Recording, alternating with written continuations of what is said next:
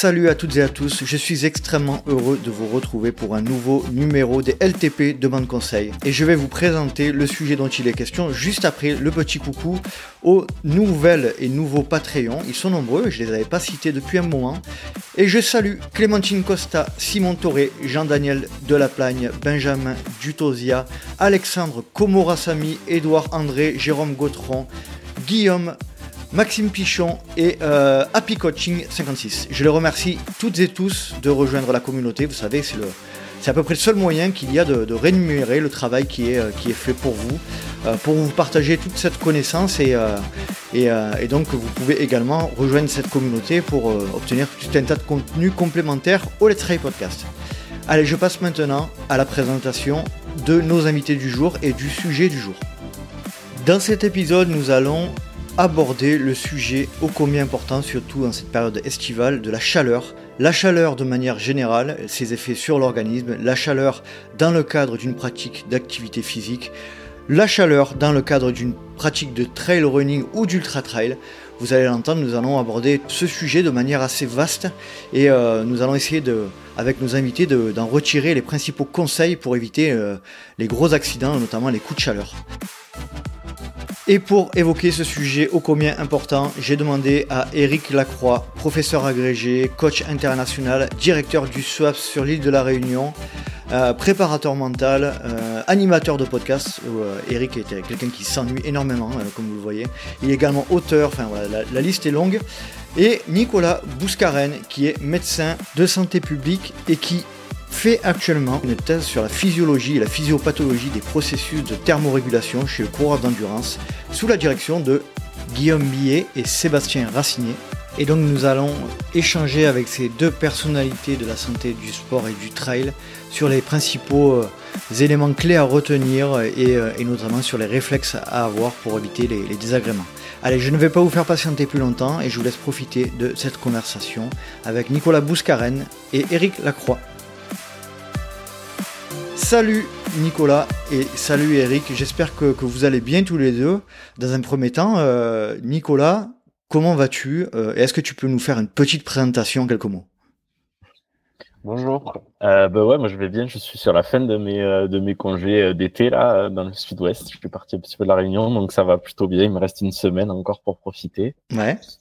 Euh, ma présentation, ben moi j'ai 37 ans, je suis médecin de santé publique, j'ai une formation de médecine du sport et euh, je suis, euh, j'exerce en tant que médecin de santé publique et dans le service de soutien euh, à la recherche clinique du CHU de la Réunion depuis 7 ans.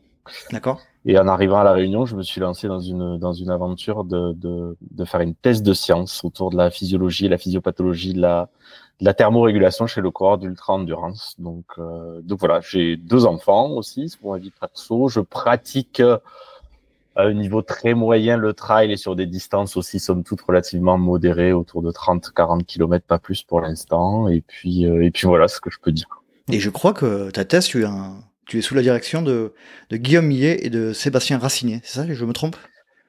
C'est ça, c'est exactement ça. Ouais, je suis inscrit à l'université de Lyon-Saint-Étienne et donc euh, c'est une thèse qui est co-dirigée par euh, Guillaume que vous connaissez bien dans l'émission vu qu'il est passé plusieurs fois. Donc qui est plutôt le versant euh, ultra endurance et trail qui est, qui est vraiment spécialisé là-dessus. Et on a Sébastien Racinet qui qui travaille à la clinique du sport à Aspetar au Qatar et qui, lui est vraiment le spécialiste ou un des spécialistes internationaux entre sport et chaleur. Donc voilà, donc j'ai pris le le meilleur et le pire des, deux personnes pour, euh, pour diriger cette, euh, cette thèse.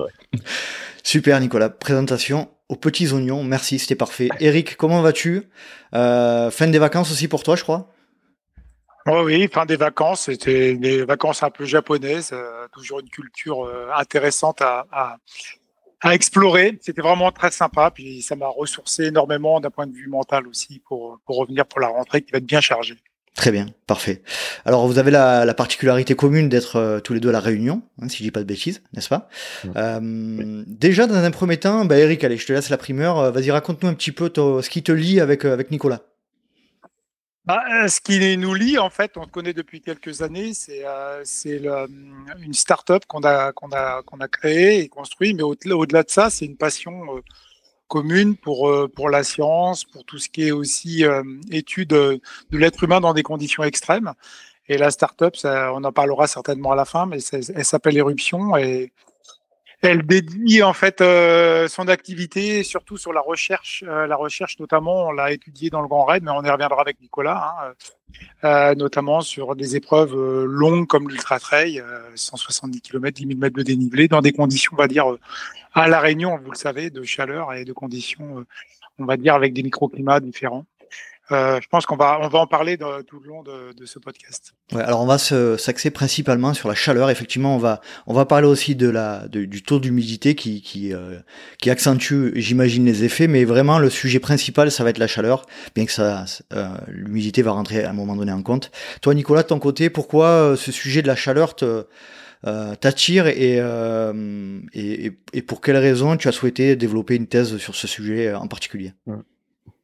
Il y a plusieurs euh, arguments. D'abord, c'est comme souvent dans la vie, c'est des rencontres. Donc, j'ai travaillé avec euh, avec Sébastien Racinet, et notamment sa compagne, qui, qui bossait à la Fédération française de ski. Donc, on a été mis en contact. Euh, donc, c'était un chercheur euh, qui travaillait sur le sport et les environnements chauds. Puis moi, je suis arrivé à la Réunion, un peu la fleur au fusil. Je me suis inscrit sur deux trois trails, confronté à des, des températures de 30 degrés, 70% d'humidité. Enfin, j'ai explosé en course. Je me suis aussi aperçu que c'est quelque chose qu'on nous enseignait très peu euh, dans la formation médicale et, euh, et mhm. voilà et donc comme l'a dit Eric, euh, on est un petit peu habités tous les deux par cette volonté de, comprendre. Enfin moi j'ai toujours été habité par la volonté de comprendre le monde qui m'entoure et notamment le fonctionnement de l'organisme et, et comment il faisait face à, à toutes ces conditions et donc voilà c'est ces différents, euh, ces différentes choses. Donc la rencontre de Sébastien, le climat euh, chaud et humide de la Réunion, la course du Grand Raid et l'absence aussi parce qu'il y, avait très très peu d'études à l'époque qui avaient été faites sur les sur les courses d'ultra endurance. Il y a pas mal de choses qui sont faites sur les courses d'endurance classiques, mais au-delà du marathon, il y avait peu de peu de travaux scientifiques ont fait que que je me suis lancé dans cette aventure et, et donc voilà. Et donc là, ça fait, euh, je suis dans ma, je vais m'inscrire en quatrième année cette année avec Sébastien Guillaume. Parfait.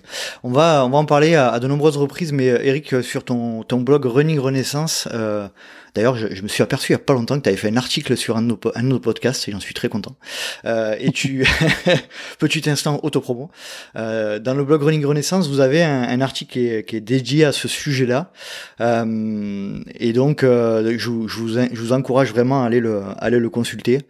Euh, donc, on va parler de ce sujet de, en le séparant en trois grandes parties. Euh, la, la, la, chaleur de manière générale, hein, sur, la, sur la, la physiologie humaine, on va dire la chaleur dans le cadre des performances euh, sportives, plus, plus précisément du trail, et enfin la chaleur d'un point de vue euh, plutôt santé euh, et prévention des, risques.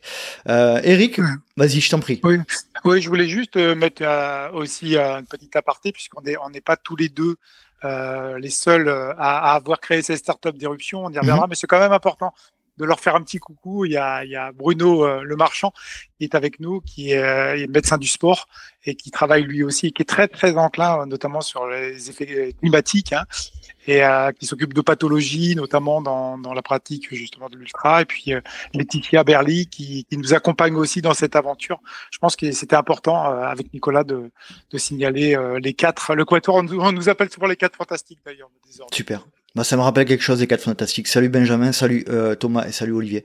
Euh, donc je, je merci pour le, le, petit euh, la petite euh, le petit message aux copains aux copains comme on dit hein, Nicolas chez, chez nous. Exactement. Bonjour aux copains. Bonjour aux copains. Eric, d'un point de vue un peu général, qu'est-ce qui nous différencie des autres des autres mammifères ou des autres êtres vivants Nous, quelle particularité on a d'un point de vue d'un point de vue de la chaleur? En fait, c'est simple, c'est que nous, euh, on, a, on, est basé avec un système de, protection, notamment euh, contre la chaleur, c'est la sudation.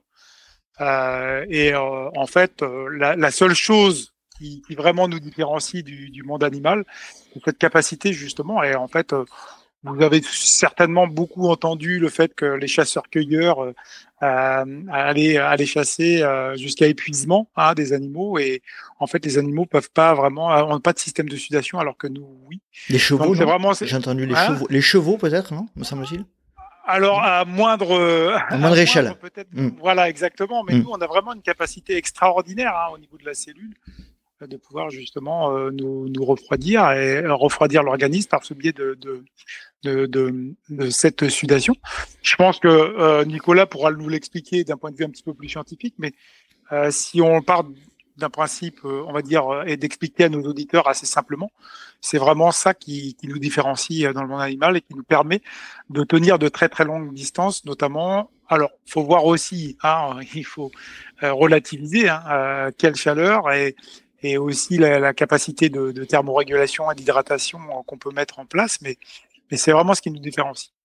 Et euh, d'ailleurs, euh, Nicolas, je te laisserai poursuivre juste après, mais c'est euh, un peu lié. Je crois qu'on on, date ça aux alentours de 2 millions d'années avant notre ère, et on, on c'est aussi lié à la à la disparition de notre pelage, hein, j'imagine, je crois. Nicolas, si tu veux préciser.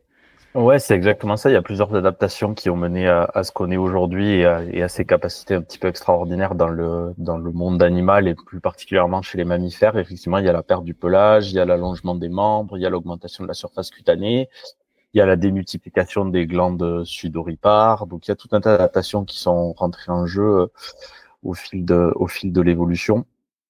Et effectivement, on a ces capacités euh, assez euh, extraordinaire. Les autres mammifères non humains, pour évacuer la chaleur, en fait, ils, pratiquent le plus souvent de manière euh, non consciente le, le allaitement. Quand mhm. vous avez un chien, bah là actuellement on les voit très bien, les chiens qu'on qu chaud, ils ont une hyperventilation, ils respirent, ils tirent la langue et en fait ils ont des échanges thermiques qui va se faire au niveau du, du tractus respiratoire, donc au niveau du pharynx, de l'oropharynx, et donc, il y a un phénomène d'évaporation de la sueur, euh, de, des liquides qui se fait, mais seulement au niveau du tractus euh, respiratoire. Nous, l'homme, on a développé ces capacités un petit peu exceptionnelles. Et effectivement, tu le disais, il y a quand même les chevaux qui, qui sont capables de transpirer, mais ils sont moins efficaces que nous euh, au niveau de toute notre surface cutanée, c'est-à-dire cette espèce de, de passage de l'eau de l'état liquide à l'état gazeux qui va, en, en gros, faut voir ça comme une une prise de température, en fait, ce passage de l'état liquide à l'état gazeux va euh, prendre la chaleur de notre corps pour l'évacuer euh, dans, dans l'organisme. Et c'est important de comprendre ça. C'est pas le fait de transpirer qui, euh, qui nous fait évacuer la chaleur, c'est vraiment l'évaporation. Si vous suez à grosses gouttes, que l'air est saturé en humidité, vous allez être complètement inefficace. Vous n'allez pas perdre la chaleur. Très bien. Et donc effectivement, grâce à ça, on a des capacités d'endurance qui sont qui sont majeures parce que les animaux, notamment ben, les chiens, je, vais reprendre cet exemple-là, quand ils galopent, en fait, ils vont avoir une espèce de phénomène de balancier des viscères qui va impacter de fait leur, euh, leur respiration et donc euh, ralentir ce, processus de, de, thermorégulation. Et donc petit à petit, ils vont monter, monter en température jusqu'à être obligés de s'arrêter. Et d'où euh, la chasse à l'épuisement dont parlait risques. En fait, les, les, nos ancêtres, effectivement, pour chasser des gros mammifères sur de très très longues distances, jusqu'à ce qu'ils tombent épuisés en hyperthermie et ils n'avaient plus qu'ensuite à les, à les tuer pour les, pour les consommer. Cette, euh, euh, juste après, je te, je te donne la, la, la, parole, Eric, mais cette notion de transpiration est euh, principalement, majoritairement liée à cette chasse à l'épuisement. C'est pas du tout lié à, au fait de se déplacer sur des grandes distances que nos ancêtres ont eu la nécessité vraiment de, de découvrir, de, pour survivre, de se déplacer sur des longues, longues distances. C'est vraiment lié à cette notion de chasse alors. Hum, j'ai pas vraiment la réponse, mais je pense qu'il y a un petit peu les deux. C'est vraiment des pressions de sélection qui ont été faites juste avec notre volonté d'explorer de manière mmh. systématique et justement ces volontés de déplacement qui ont qui ont sans doute euh, permis cette évolution-là. Et après, on s'en est servi. Je pense mmh. que c'est plutôt comme ça et c'est plutôt l'inverse pour euh, pour aller chercher notre alimentation protéique, notamment et euh, via via la poursuite et la, la, chasse à l'épuisement des, des, gros mammifères. Eric, je t'en prie. Oui, c'est vrai ce que dit Nicolas. Bon, après, sur les questions, on n'était pas là il y a une centaine de milliers d'années, donc on peut pas trop savoir. Par contre, la bipédie a été quand même quelque chose d'extraordinaire. Et ce qu'évoquait Nicolas, c'est vrai que cette notion d'évaporation, on peut faire un lien aussi euh, assez direct maintenant. Euh, notre peau, elle est extraordinaire et, et de, se couvrir, par exemple, on voit des gens qui se couvrent par forte chaleur en disant qu'ils vont aller justement perdre du poids. Je pense qu'il y a déjà un gros mythe là-dessus et il faut déjà le signaler. C'est-à-dire que attention, on peut, euh, on peut beaucoup, beaucoup souffrir et faire souffrir l'organisme en se couvrant de trop, euh, parce qu'en fait, la, la, première chose, effectivement, c'est l'évaporation. Et, Nicolas en parlera tout à l'heure, on a la radiation, la convection, etc. Mais le premier principe, justement, de pouvoir... Euh, euh le premier principe et la qualité de notre peau, c'est l'évaporation. Donc, il faut la laisser, justement, cette sueur s'évaporer euh, bon sens. pouvoir continuer. Voilà. Moi, j'aime bien parler de bon sens. le, l'être humain a évolué pour. c'est un système hyper pointu, hein, finalement, mmh. de, de, thermorégulation, etc. Et ça, c'est éviter de bah de, de, perturber ce système qui est, qui est assez bien conçu, bah c'est, ça, ça, ça, peut avoir que des effets négatifs. J'ai entendu parler, euh, vous en parlez dans votre article, euh, on est assez mauvais en ce qui concerne la euh, transformation d'énergie. On, on, est à peu près sur un quart, trois quarts. Donc un quart est transformé en énergie musculaire et trois quarts est transformé en chaleur. C'est bien ça, Nicolas? Ouais, c'est exactement ça. C'est très important à comprendre. C'est que la la principale contrainte thermique, au-delà de l'environnement dans lequel on évalue, elle est finalement inhérente à, notre déplacement et à notre pratique euh, physique. Quand on veut se déplacer, on va brûler des substrats, les lipides, les glucides, les protéines, et cette combustion de substrat va aboutir à une production d'énergie. Et cette énergie qu'on va produire, en fait, il y en a seulement 20 à 25 qui va être utilisée pour se déplacer, donc pour faire un mouvement, et tout le reste, ça va être euh, de la chaleur. Donc 75 à 80%, ça va être de la chaleur qu'il va falloir évacuer.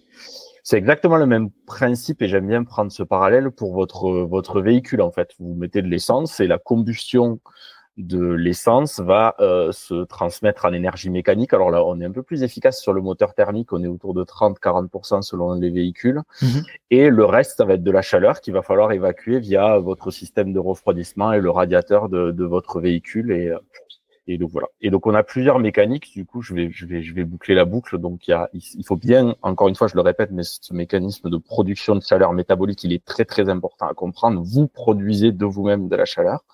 Et ensuite, donc on a parlé de l'évaporation, mais il y a trois autres mécanismes physiques qui permettent d'évacuer la chaleur, mais dans une moindre mesure, voire inversement, qui vont vous en faire acquérir. Donc il y a le phénomène de radiation c'est-à-dire la radiation solaire, le plus souvent, va vous faire acquérir encore plus de chaleur. Mhm. C'est des, euh, des radiations électromagnétiques. Vous pouvez vous aussi irradier un petit peu de la chaleur, mais ça va être très très limité. Ensuite, vous avez les phénomènes de conduction. Donc les phénomènes de conduction, c'est quelque chose qui est tout simple, mais qui est peu mis en œuvre quand on fait du sport et notamment quand on fait du trail. C'est quand vous posez votre main sur une surface chaude ou sur une surface il y a un transfert d'énergie qui va se faire entre ces deux surfaces. Si votre peau est plus chaude que euh, le rocher, par exemple, sur lequel vous posez la main, ben, vous allez avoir de l'énergie qui va aller de votre corps vers votre vers, vers ce rocher et inversement. Et ensuite, il y a un phénomène de conduction. Et donc là, c'est plutôt les flux euh, d'air ou les flux de fluide ou d'eau, quand on nage par exemple, euh, à la surface de votre peau qui vont permettre, là encore, soit de, de donner de la chaleur, soit de la permettre de l'évacuer. Ça, en trail et en ultra, tous ces phénomènes, notamment la conduction, c'est des phénomènes qui sont très très limités, même s'il y en a certains qui avancent relativement vite, c'est très limité par rapport à un cycliste, par exemple, qui va avoir un flux d'air constant continu, ou par rapport à un nageur, par mmh. exemple. Donc, euh, donc tous ces phénomènes-là sont limités et du coup, on se repose principalement pour évacuer notre chaleur sur l'évaporation. J'allais poser la question si euh, dans le cadre de, du trail, euh, l'effet vent, l'effet air avait un, rôle important dans le cadre du refroidissement. je pense que oui. Oui, oui, et puis euh, je pense que, que euh, si on prolonge un petit peu les, propos de, Nicolas, et dans la pratique du trail notamment, euh, effectivement, on n'est pas comme en cyclisme, on va pas prendre forcément le, le, côté vent ou etc. Mais on voit des personnes ne pas se couvrir, par exemple, quand ils vont monter un col, au sommet du col, il peut y avoir des changements de température et là vraiment des effets de, de conduction et de convection énormes mmh. et, et, et ça qui vont agir sur le corps. Euh, une autre chose, c'est que l'eau, par exemple, est très conductrice. Euh, vous avez qu'à prendre plutôt un bain froid ou aller dans du froid sec. Euh, c'est pas du tout la même chose. Vous sentez la différence. D'ailleurs, on peut le voir dans, dans, la, dans, cryo. Les, dans, les, dans la cryo. Mm. Euh, aller dans, dans une pièce, on va dire sèche, et puis aller dans un bain froid. Les choses sont différentes. Donc, on peut se refroidir beaucoup plus rapidement, certainement avec l'eau et l'eau froide et l'eau fraîche, vous voyez. Mm-hmm. Donc, tout ça, on y reviendra peut-être dans les, dans les stratégies à mettre en place de justement de cooling et de et, de froid, mais je pense que c'est des choses importantes à évoquer. Euh, tu parlais tout à l'heure, Nicolas, de, du radiateur de la voiture. Ça m'a fait penser à quelque chose. On, on, pense souvent que le, le, en fait, le radiateur de la voiture, c'est l'énergie mécanique qui est récupérée pour chauffer la voiture. C'est pas l'inverse. Ouais, non, non. Alors je sais pas. Je, je, je, je crois que je m'étais posé cette question. Je comprends même pas pourquoi on appelle ça radiateur. Parce bah oui. que c'est pas un radiateur, c'est tout sauf un radiateur. Au contraire, ça. permet d'évacuer la chaleur. Quand Quand t'as ton radiateur qui est percé, que t'as plus de fluide et de liquide de refroidissement qui passe, ta chaleur, elle va, ta, voiture va surchauffer mhm. et, euh, et du coup, tu, ton moteur va, va casser. Donc c'est tout sauf un radiateur. C'est ce qui permet d'évacuer la chaleur. Euh, liée à la combustion de l'énergie euh, de l'énergie thermique donc euh, liée de, donc je ne sais pas pourquoi ça s'appelle radiateur à la base. Bah parce que on, on utilise, voilà, on utilise la chaleur pour, euh, on la récupère pour la mettre dans, dans l'habitacle. Donc on imagine, je pense que c'est un peu lié. Mais c'est pas la fonction première du mm. radiateur. C'est mm. vraiment pas la fonction première du radiateur.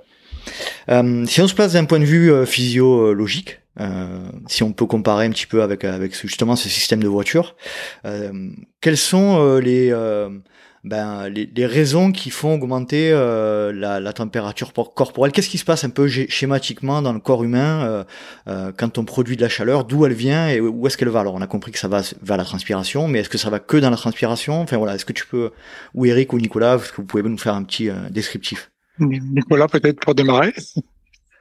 Ouais, donc après, c'est des, des, des, mécanismes très physiques et énergétiques. En fait, c'est de la, thermodynamique presque, je dirais. La combustion des, des protéines, des glucides et des lipides va entraîner à la fois de l'énergie mécanique et à la fois de la chaleur. Et donc, tu vas avoir euh, une production de chaleur qui va pas être seulement au niveau cutané. Donc, tu as d'abord ta température centrale, tu as aussi une température musculaire qui est importante à mesurer et tu as cette température cutanée. Et finalement, c'est ce gradient entre euh, température centrale et température cutanée qui va créer ces espèces de mouvements de chaleur et qui vont permettre cette évacuation. Donc, on va rediriger la température au produit euh, au sein de, des muscles et au sein de la contraction musculaire vers la peau pour, euh, pour essayer de l'évacuer et, et, maintenir euh, ce qu'on appelle, on est une espèce homéotherme, donc cette homéothermie autour de alors 36, 37 degrés en conditions normales. Homéo pour même et terme pour température. si je dis pas de bêtises. Eric, tu veux compléter?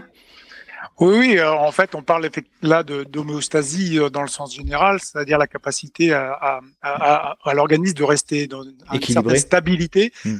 équilibrée. Et quand on va commencer à pratiquer euh, la, pratique notamment du trail ou l'ultra trail avec des conditions qui vont être un petit peu différentes, qui sont avec des températures qui commencent à être élevées, eh bien automatiquement on va on va s'attaquer à cette température. Et le corps est quand même assez bien fait, il va il va réguler plus ou moins. Euh, peut-être que euh, Nicolas pourra en parler, mais il y a par exemple la fonction rénale hein, qui, qui, qui, peut venir aussi interférer, notamment avec, avec la, vasopressine, hein, l'hormone diurétique, qui vient voir justement l'état d'équilibre du corps et qui va pouvoir réguler aussi cette sudation ou pas.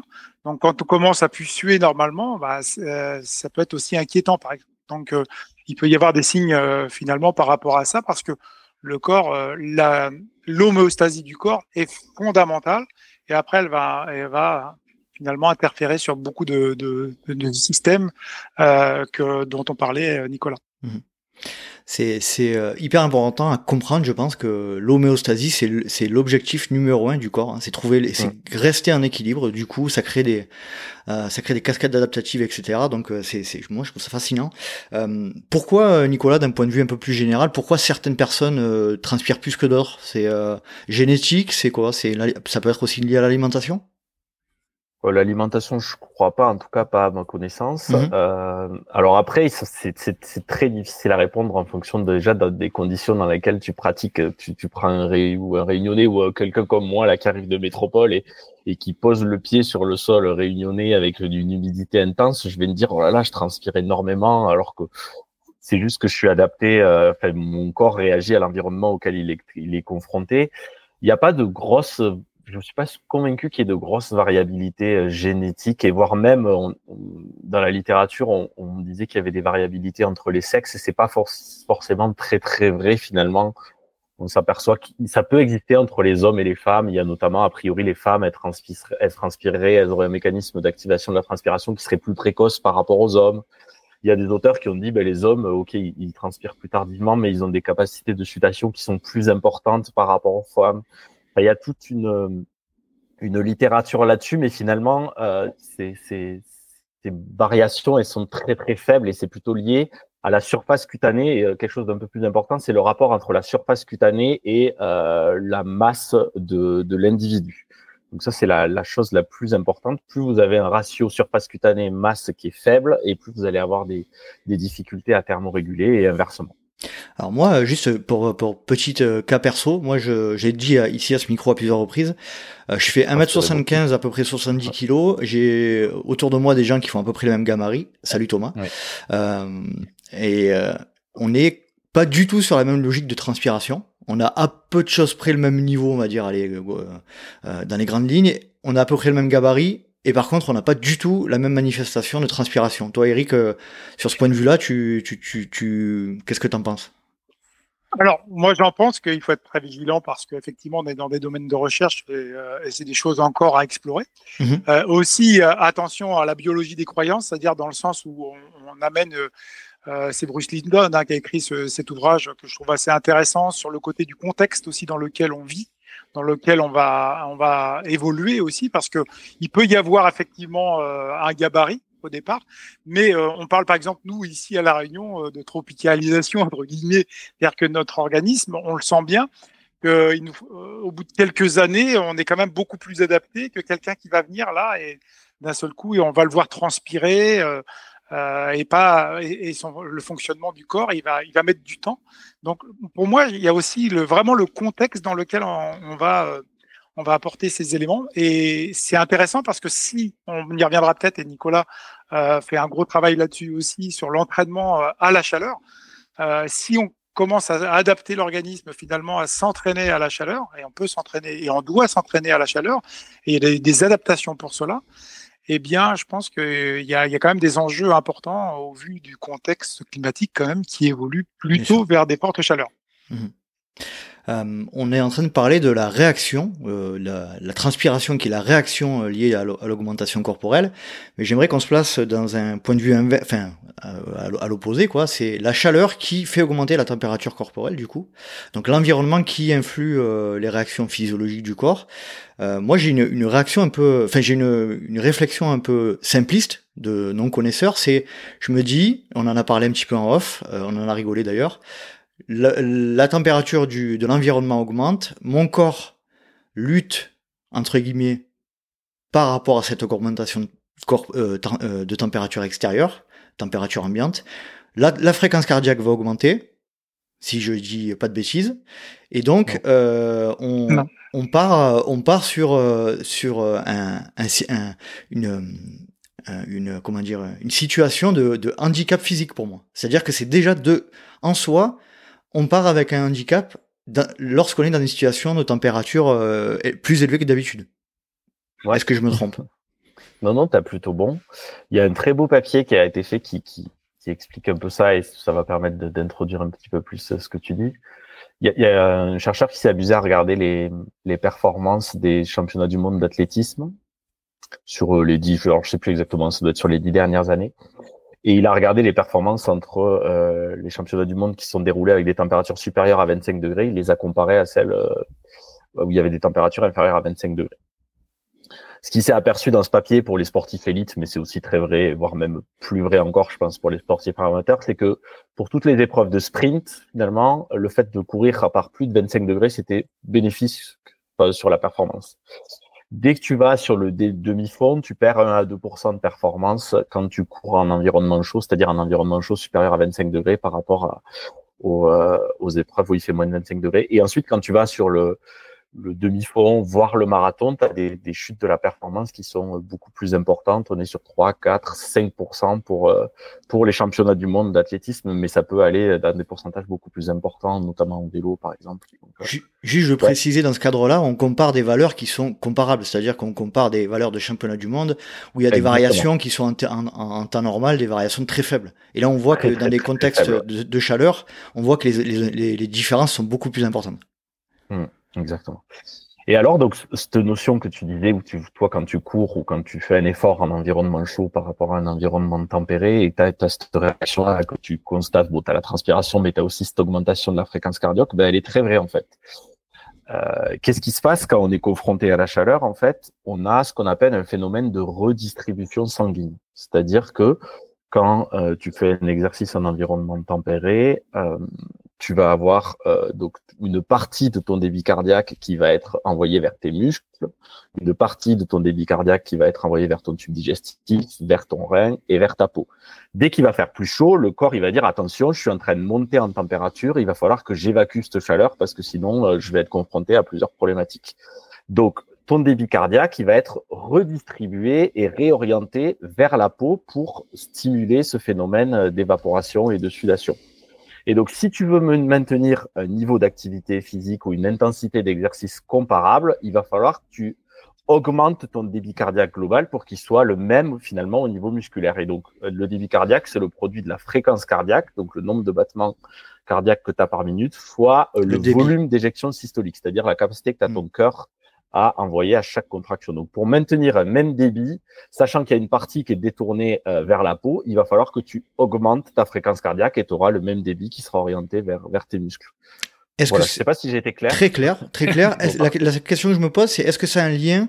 Est-ce que c'est euh, à partir du moment où on dépasse la température corporelle, c'est-à-dire 37,2, on va dire, ou est-ce que c'est dans, toutes les, dans tous les cas si? Est-ce que par exemple, ce que tu viens de dire est vrai euh, si on compare 20 degrés de température ambiante à 30 degrés de température ambiante? Alors, ça, ben, du coup, ça boucle un peu avec la, la chose qu'on a précisé en début, c'est qu'il faut bien garder à l'esprit, c'est que dès qu'on fait un exercice physique, on va produire de la chaleur, peu importe finalement les conditions environnementales qui vont ne faire que se surajouter à ce stress. Et donc, il y a un très beau papier qui avait été montré que finalement, les, les baisses de performance ou si tu veux, euh, les, les, les, augmentations de débit cardiaque, on va le dire très, très vulgairement, elles commencent à apparaître pour euh, des températures au-delà de 11 degrés. D'accord. Donc c'est pas que que travailler en environnement chaud, faire un exercice en environnement chaud, parce qu'à partir de 11 degrés, en marathon, on s'est aperçu qu'il y avait une chute finalement de performance et donc des réactions physiologiques qui allaient euh, devoir lutter contre cette production de chaleur interne. D'où les, les, les, principaux records sur marathon qui ont lieu en hiver. Effectivement, qui se font mm. surtout sûrement euh, aux alentours de ces températures. Mm. Pas, pas, que pas que lié à la température, mais ça y fait ça y fait énormément. Eric, sur ce point de vue, euh, euh, augmentation de température corporelle liée à l'environnement extérieur, liée à la chaleur? Euh, comme on l'évoquait tout à l'heure, les deux sont liés. Si en même temps vous faites un effort violent, continu, intensif, et en même temps que les conditions à l'extérieur sont chaudes, je pense que il y a plusieurs facteurs qui vont, qui vont cumuler la, difficulté de l'organisme à, justement à, pouvoir euh, refroidir. Donc, euh, euh, on, on, est là sur des. On, retrouve ces conditions-là, notamment, on le voit sur les marathons olympiques, et je pense que Nicolas pourra en parler puisqu'il a été aux Jeux olympiques et il a pu voir justement, je crois qu'il y a Sébastien Racinet qui y allait. C'est vraiment sur cette distance. On l'a vu aussi, par exemple, avec Johan Diniz hein, sur la marche, où là, il y a des intensités on va dire très élevé, hein, même en marchant. Quand on mhm. marche euh, à 14-15 à l'heure, euh, l'organisme il est, euh, il demande beaucoup beaucoup d'énergie, beaucoup d'ATP. Donc et, et, en même temps avec des conditions extérieures, on va dire très chaudes, avec de l'humidité. On peut en reparler aussi hein, d'humidité.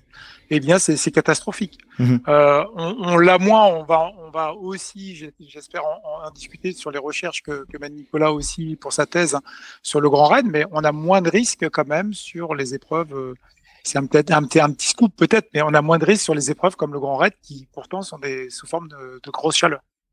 Pourquoi, Nicolas euh, Est-ce que physiologiquement, on sait expliquer pourquoi euh, Tu l'as dit tout à l'heure, quand on compare les résultats euh, d'une année à l'autre sur les, les, championnats du monde, on a, on a moins de baisse de performance sur des formats très courts par rapport à du demi-fond?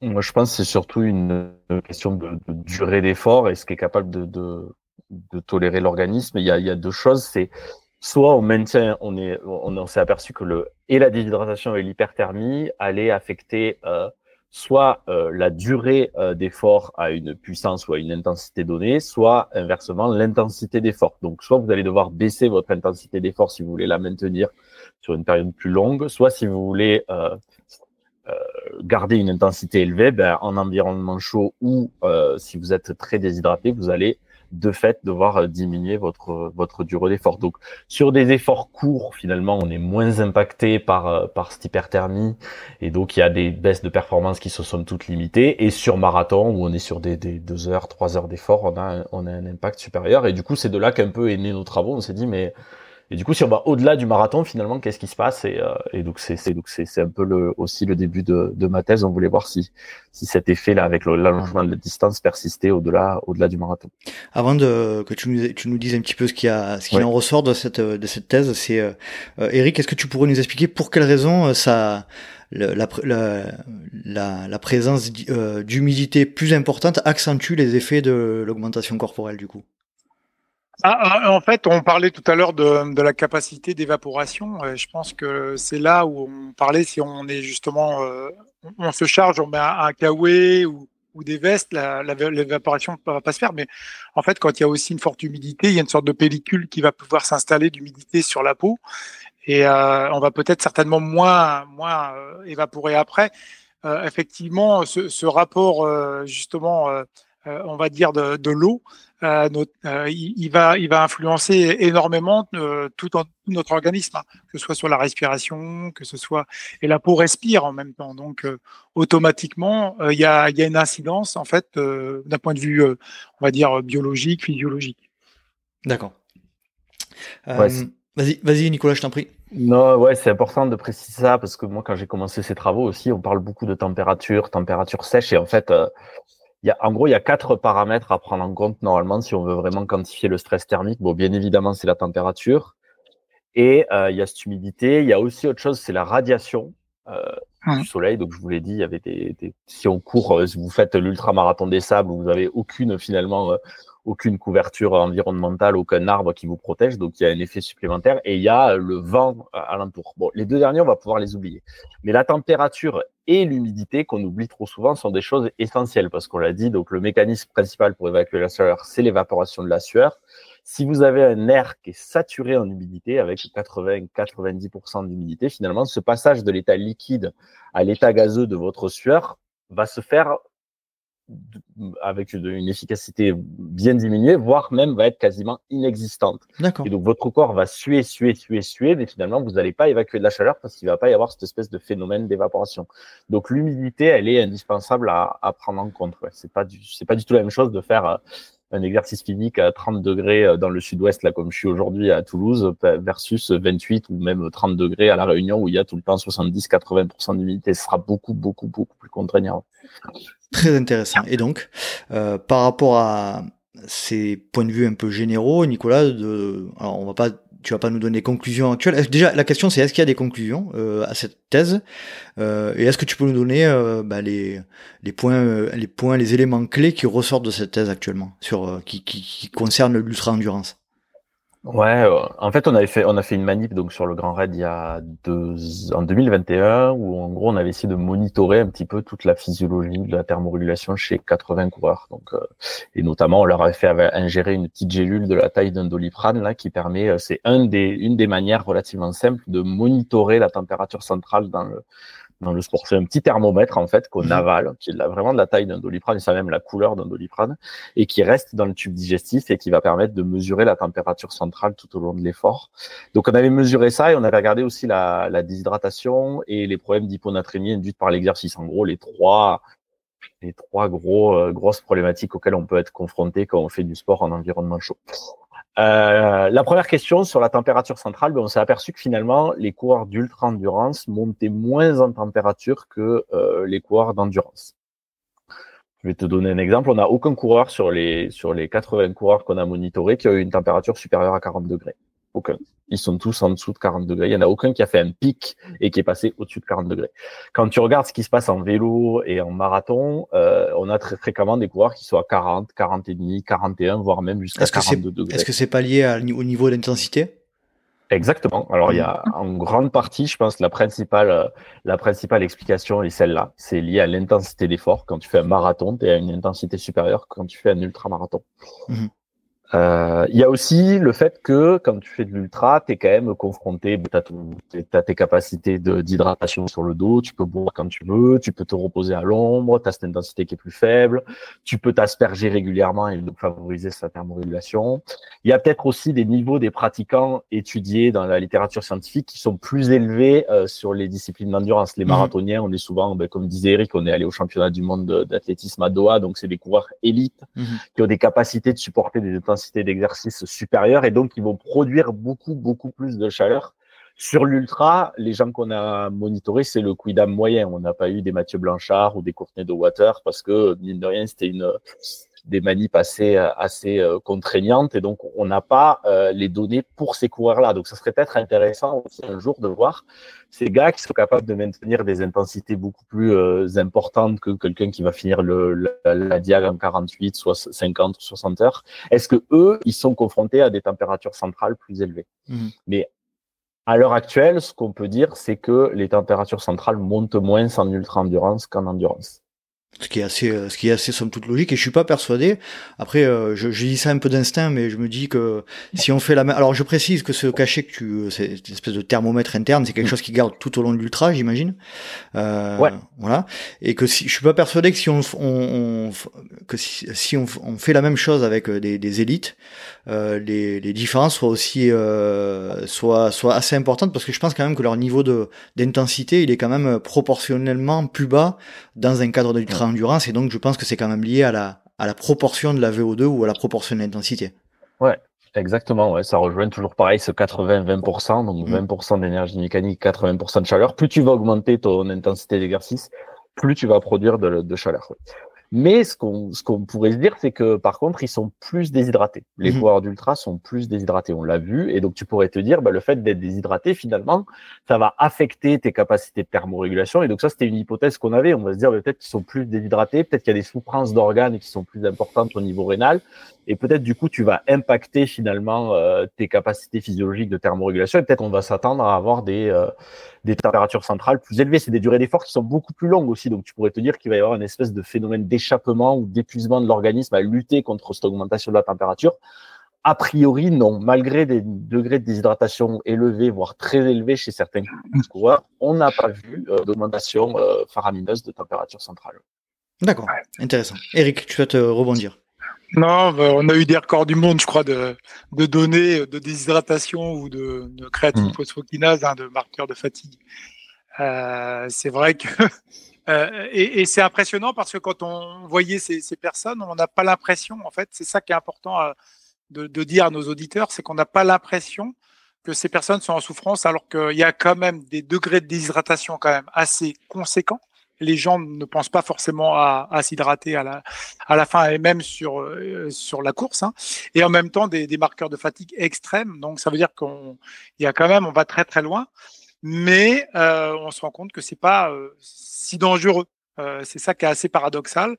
Mais je crois qu'il y, a toute une stratégie de, d'hydratation à mettre en place et à mettre en œuvre sur laquelle on, peut, on, pourra discuter un petit peu aussi. On reviendra sur ce sujet-là, sur les, sur les, euh, euh point de vue santé, euh, les, bons réflexes à avoir, mais toujours est que d'après vous, euh, d'après toi, Nicolas, il n'y a, y a pas de lien direct entre déshydratation et augmentation du, de la température centrale. C'est intéressant.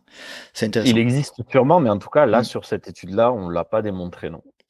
Pour euh, rester sur le point de vue performance, euh, euh, dans le cadre, dans un cadre encore une fois de, de chaleur, d'augmentation de chaleur de l'environnement, qui a un impact sur sur le sur le corps, on entend souvent qu'il y a des solutions ou des possibilités de s'adapter, de de s'acclimater à la chaleur. Alors moi j'ai lu, moi je connais la réponse et j'ai lu votre papier. Euh, il y a des études scientifiques a priori qui qui, euh, qui montrent que c'est le cas, mais euh, le corps est assez bien fait. Par tout un tas d'adaptations, il va avoir la capacité de bah, de, de s'acclimater, de s'adapter à l'environnement et, et, et c'est assez rapide, hein, mine de rien. Nicolas. Nicolas. ouais, peu. non, effectivement, donc c'est c'est quelque chose qu'il faut avoir en tête. On n'est pas capable de s'acclimater au froid, par exemple. Déjà, première, première chose, le corps, il n'est pas capable de s'acclimater au froid, mais on a inventé un truc très simple, c'est se couvrir ou se mettre au coin du feu. Mhm. Par contre, euh, on est capable de s'acclimater au chaud, et donc ça, c'est la bonne nouvelle. Euh, et donc effectivement, comme tu le disais, ça se fait relativement rapidement. Relativement rapidement, c'est les premiers effets se font sentir au-delà de la, à partir de la première semaine de, de confrontation en environnement chaud. Mais euh, l'acclimatation optimale, elle va survenir après 15 jours de confrontation à un environnement chaud et ou humide.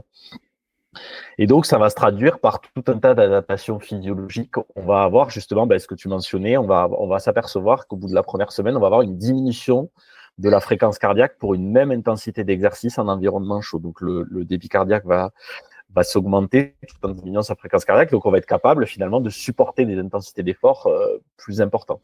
On va avoir une augmentation du débit sidoral. Vos glandes sudoripares que vous avez au niveau cutané vont être capables de produire de plus en plus de sueur avec le temps, et donc vous allez avoir ces capacités d'évaporation de la chaleur qui vont être euh, qui vont être plus euh, majorées. On va avoir une augmentation du volume plasmatique. Donc, le volume sanguin va va va s'augmenter, et donc de fait, on va être capable de d'avoir de, meilleures performances. On va aussi avoir une meilleure tolérance, et donc là, Eric sera peut-être euh, plus à de répondre, ou en tout cas, c'est vraiment des sujets qui, qui, qui, qu'il aime lui et qu'il apprécie. On a une meilleure tolérance à la chaleur. Si on demande aux gens, après une semaine et deux semaines d'entraînement à la chaleur, est-ce qu'ils tolèrent et est-ce qu'ils supportent mieux la chaleur ben, Leur réponse va être oui.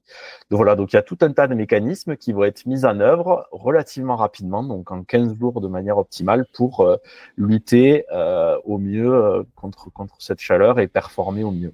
Et avoir une modification aussi de la, la, la, composition de la, la sueur, me semble-t-il, au niveau des minéraux. Effectivement, ouais, ouais, on va modifier aussi, on va verrouiller un petit peu notre, euh, notre euh, perte de sel, ouais, mhm. au niveau, au ah. niveau cutané, et on va augmenter donc cette perte, euh, de la balance entre perte hydrique et, et perte de sel. Eric, je te. Je te... Oui, pour, pour rebondir un petit peu sur, sur ce qu'évoque Nicolas, et notamment sur cette, cette idée de confort thermique. Hein. Euh, cette capacité en fait au cerveau. tu l'évoques beaucoup, hein, Nicolas, dans, tes podcasts. On y revient souvent sur cet aspect mental et notamment dans la pratique de l'ultra trail. Euh, et c'est un facteur important parce que ça va, la chaleur va, va, impacter évidemment le système nerveux central, comme pourrait le dire notre ami Guillaume Millet. Hein. On a une fatigue périphérique. Hein. Vous avez beaucoup discuté là-dessus et la fatigue centrale, en fait, elle est importante aussi parce que c'est vraiment euh, on va dire, le, le, point d'achoppement après sur, euh, qui a une grosse influence sur la, sur la fatigue mentale, en fait. Donc, c'est deux choses différentes, hein, la, fatigue centrale et la fatigue mentale. La fatigue centrale va, va jouer aussi de cette température. Et si on est bien adapté, euh, on s'est adapté pendant cette quinzaine de jours, euh, je sais que de toute façon, là, en métropole, il fait très chaud. Donc, euh, si l'UTMB, par exemple, à la fin du, mois, il fait très chaud, il y aura, pas de problème. Donc, mais le seul, souci, c'est les premières chaleurs, comme on peut l'évoquer. C'est celles qui font le plus mal. On le voit, euh, des coureurs de marathon, par exemple, on fait toute la saison d'hiver jusqu'en mars et au mois d'avril, par exemple, il y a un marathon et c'est la première chaleur. Et là, on peut voir vraiment des, des défaillances euh, arriver, parce qu'on l'a évoqué hein, sur le marathon notamment, c'est là où il y a une grosse intensité. En plus, avec des phénomènes de chaleur, pas d'adaptation, il peut y avoir des catastrophes. Donc c'est important de le signaler, comme le, dit Nicolas, cette, cette, quinzaine de jours, on va dire, ça va dépendre des personnes, mais plus on habite à La Réunion et plus on adapte, on va dire. Alors moi de mon côté, euh, vous savez que j'habite dans le sud-est, euh, qui est un peu l'équivalent de la Californie en France à peu près, au niveau au niveau des températures et au niveau de au niveau du euh, par par moment du paysage. donc moi j'avoue quand même que là ça là on est quoi? On est on est mi-août. je commence sincèrement à ça, ça, ça ça commence à me fatiguer là vraiment la chaleur. C'est bien, mais quand c'est trop c'est trop picot comme disait une célèbre pub bien connue on a, on a cette notion-là de s'adapter à la chaleur, effectivement, mais moi, j'avoue quand même que, même si je sens que j'ai une évolution euh, positive de ce point de vue-là dans, dans le cadre de mes sorties, d'entraînement, etc., je, je sens quand même que voilà, je, je suis toujours dans une... Euh, notamment psychologiquement dans une dans une espèce de lutte euh, alors même si je fais attention à mes sensations et je vais en parler juste après mais je suis toujours dans une espèce de de lutte contre cet aspect-là bon en ce moment il fait quand même même à 19h, il fait 32, 33 à l'ombre. Donc, euh, oui, moi, je dirais quand même, il y, a, il y a une nuance. C'est vrai que nous, par exemple, il fait très chaud, il peut faire très chaud à La Réunion. Mm. Mais c'est cet effet de ventilation. On a les alizés qui sont très fraîches. Et donc, euh, si on est dans une pièce, effectivement, où il n'y a pas de ventilation, euh, et on parlait d'évaporation tout à l'heure, bah, c'est catastrophique. Je crois qu'on l'a, justement, on est comme dans un sauna, en fait. C'est-à-dire, mm. il n'y a pas possibilité de refroidir puisqu'il n'y a pas de ventilation, système de ventilation et d'aération, donc c'est fondamental aussi. Bon, nous, le problème, c'est important aussi. Nous, le problème, c'est que quand il y a de la ventilation, quand il y a du Mistral, les massifs sont fermés, donc en fait, c'est euh, le chien qui se prend la queue. Euh, je voulais aussi donner mon expérience de ce sujet-là par rapport à, aux, athlètes en trail que je coach euh, dans le sud-est, hein, que ce soit à Aix ou à Marseille. Euh, je, veux qu'il soit hyper vigilant sur la première, euh, bah, comme le disait Nicolas, sur le, début de l'été là, où euh, effectivement on n'est pas encore habitué. Là cette année ça a été vraiment le cas. Il y a eu un pic de chaleur. je crois que c'était au mois de juillet, alors qu'avant c'était c'était pas trop le cas. Et, ce que je leur dis, c'est que c'est hyper important de se connaître au niveau des sensations aussi, parce que si on essaye, euh, dans le cadre d'un pic de chaleur très très brutal, et qu'on essaye de ou de respecter ses allures ou de respecter euh, bah, son chrono sur un circuit qu'on connaît, euh, il va y avoir des soucis. quoi. Est-ce que toi, Nico, c'est un conseil que tu peux donner de ce point de vue-là? Ouais, mais c'est un peu ce que. je suis content que tu dises ça parce que c'est quelque chose souvent qu'on oublie. C'est il, faut pas se dire. Je, te prends un exemple. Comme une allure 10, ou même comparer un parcours que tu vas faire régulièrement et tu justement d'une semaine sur l'autre, tu vas être confronté à une augmentation de la température brutale. Il faut y aller progressivement. Il faut pas se dire purée, j'ai fait 10%, euh, 20% ou 10 minutes de moins sur mon parcours. Ça va pas du tout. Je me sens pas bien. Non, c'est tout à fait normal. Donc il faut essayer aussi d'accepter euh, cette phase d'adaptation, d'accepter d'être moins performant parce que c'est normal et tout le monde sera moins performant euh, sur euh, dans ces conditions-là. Donc oui, c'est quelque chose où il faut être très très attentif. C'est comme tout hein, finalement, c'est il faut y aller progressivement, sinon tu te blesses, sinon tu tu t'exposes au coup de chaleur à l'exercice, sinon mmh. sinon tu es, es, confronté à tout un tas de problèmes. Et ensuite un, un, autre truc que je voulais dire et qui est important, c'est que malheureusement et ça, rejoint un peu ce que tu disais, il n'y a pas euh, d'adaptation et de modification dite phénotypique, c'est-à-dire ce que tu vas acquérir euh, en entraînement en environnement chaud, là, et la, manière dont tu es aujourd'hui, en fin d'été, donc tu as été confronté à la chaleur, donc tu as, subi ou tu as, bénéficié de ces modifications physiologiques, elles vont pas être maintenues. Et malheureusement, l'année prochaine, il va falloir que tu te réexposes à ça et que tu recommences parce que tu vas pas acquérir ces modifications. Mais c'est comme l'entraînement, hein, tu vas mm. pas obtenir euh, ce que tu as obtenu cette année. Euh, si tu fais plus rien l'année prochaine, tu vas devoir devoir mm-hmm. recommencer ce travail. Ouais. Je, je, voulais, je, voulais, juste euh, ajouter, effectivement, on pourrait comparer pour qu'on comprenne bien un petit peu ces effets d'altitude en fait. Euh, il y a des athlètes qui vont s'entraîner tous les ans d'altitude. Bah, en fait, il faudrait aussi euh, s'entraîner à la chaleur parce que quand on va aller faire une épreuve euh, sous forte chaleur, c'est un petit peu la même chose. Il y, a, il y a aussi, on pourrait y revenir, cet effet d'altitude est un petit peu euh, comme la chaleur, c'est-à-dire en altitude, il y a la pression atmosphérique et euh, en, dans forte chaleur, il y a le gradient de température en fait. C'est un peu les mêmes. Mmh voilà. Et en fait, il faut s'entraîner sur les deux. Alors, euh, effectivement, ça, sur les deux tableaux, ça peut être intéressant parce que, euh, et Nicolas pourra l'évoquer aussi, c'est des travaux euh, scientifiques qui ont été menés, notamment aussi par par par le au, niveau du Qatar. Hein, c'est c'est Aspetar. Aspetar notamment qu'on menait, mais il y a maintenant des, des, des, des stages qui se font ou des, des, athlètes qui vont s'entraîner forte chaleur parce qu'ils savent que ça a le même impact presque que, que, l'altitude. Donc c'est quand même intéressant. Euh, j'aimerais euh, poser une question toute bête, mais euh, si quelqu'un, notamment dans, dans, des cas de, forte chaleur, là comme chez nous, si quelqu'un travaille en extérieur et maçon ou travaille dans un, toute la journée dans des conditions de chaleur, est-ce que c'est différent J'imagine que oui. Euh, versus quelqu'un qui travaille dans un bureau climatisé, est-ce que euh, forcément il va s'adapter plus vite euh, Et j'imagine que oui, c'est un peu une question bête, mais bon, ça mérite d'être évoqué quand même, je pense. Ouais, c'est en fait ils vont être confrontés finalement au même au même mécanisme que qu'un sportif. Donc quand tu es maçon et ou les ouvriers d'extérieur ou les mmh. militaires, les pompiers, qui sont confrontés. Alors les militaires, la problématique souvent en plus, c'est qu'ils ont leur barda, ils ont leur treillis, et donc ils sont exposés à la chaleur. Et finalement, oui, c'est le même mécanisme qu'un sportif. Le seul souci, c'est que c'est pas la même population. Donc c'est notamment les, je pense aux ouvriers, sans vouloir faire de, de grosses caricatures, mais euh, c'est pas un sportif en bonne santé qui est fit, qui a l'habitude de, ça. Et souvent, c'est des gens qui peuvent être confrontés à travailler en plein air, euh, à bouger leur parpaing, ou qui vont produire de la chaleur métabolique par des températures extrêmes. Et donc de plus en plus on va voir et ça va devenir et ça allait déjà une problématique de santé publique avec ce réchauffement climatique. Il va y avoir à la fois des baisses de productivité il va y avoir de plus en plus de pathologies en lien avec la chaleur. Je crois qu'on en reparlera dans la dernière partie mais de coups de chaleur à l'exercice. Le coup de chaleur à l'exercice c'est à la fois chez le sportif mais c'est toute forme d'exercice. Donc ça peut être le jardinier le militaire l'ouvrier du bâtiment. Il fait un exercice physique pas forcément du sport il fait un exercice physique. Et donc il produit de la chaleur métabolique et donc il peut être confronté et exposé au coup de chaleur à l'exercice. Euh, il y a un sujet qui me qui m'étonne. J'ai entendu, je ne citerai pas de nom, quelque, il y a quelque temps, euh, des, euh, des espèces de protocoles un peu Euh, moi, moi, ça m'a un petit peu perturbé parce que j'entends des protocoles un peu fait maison euh, d'adaptation à la chaleur.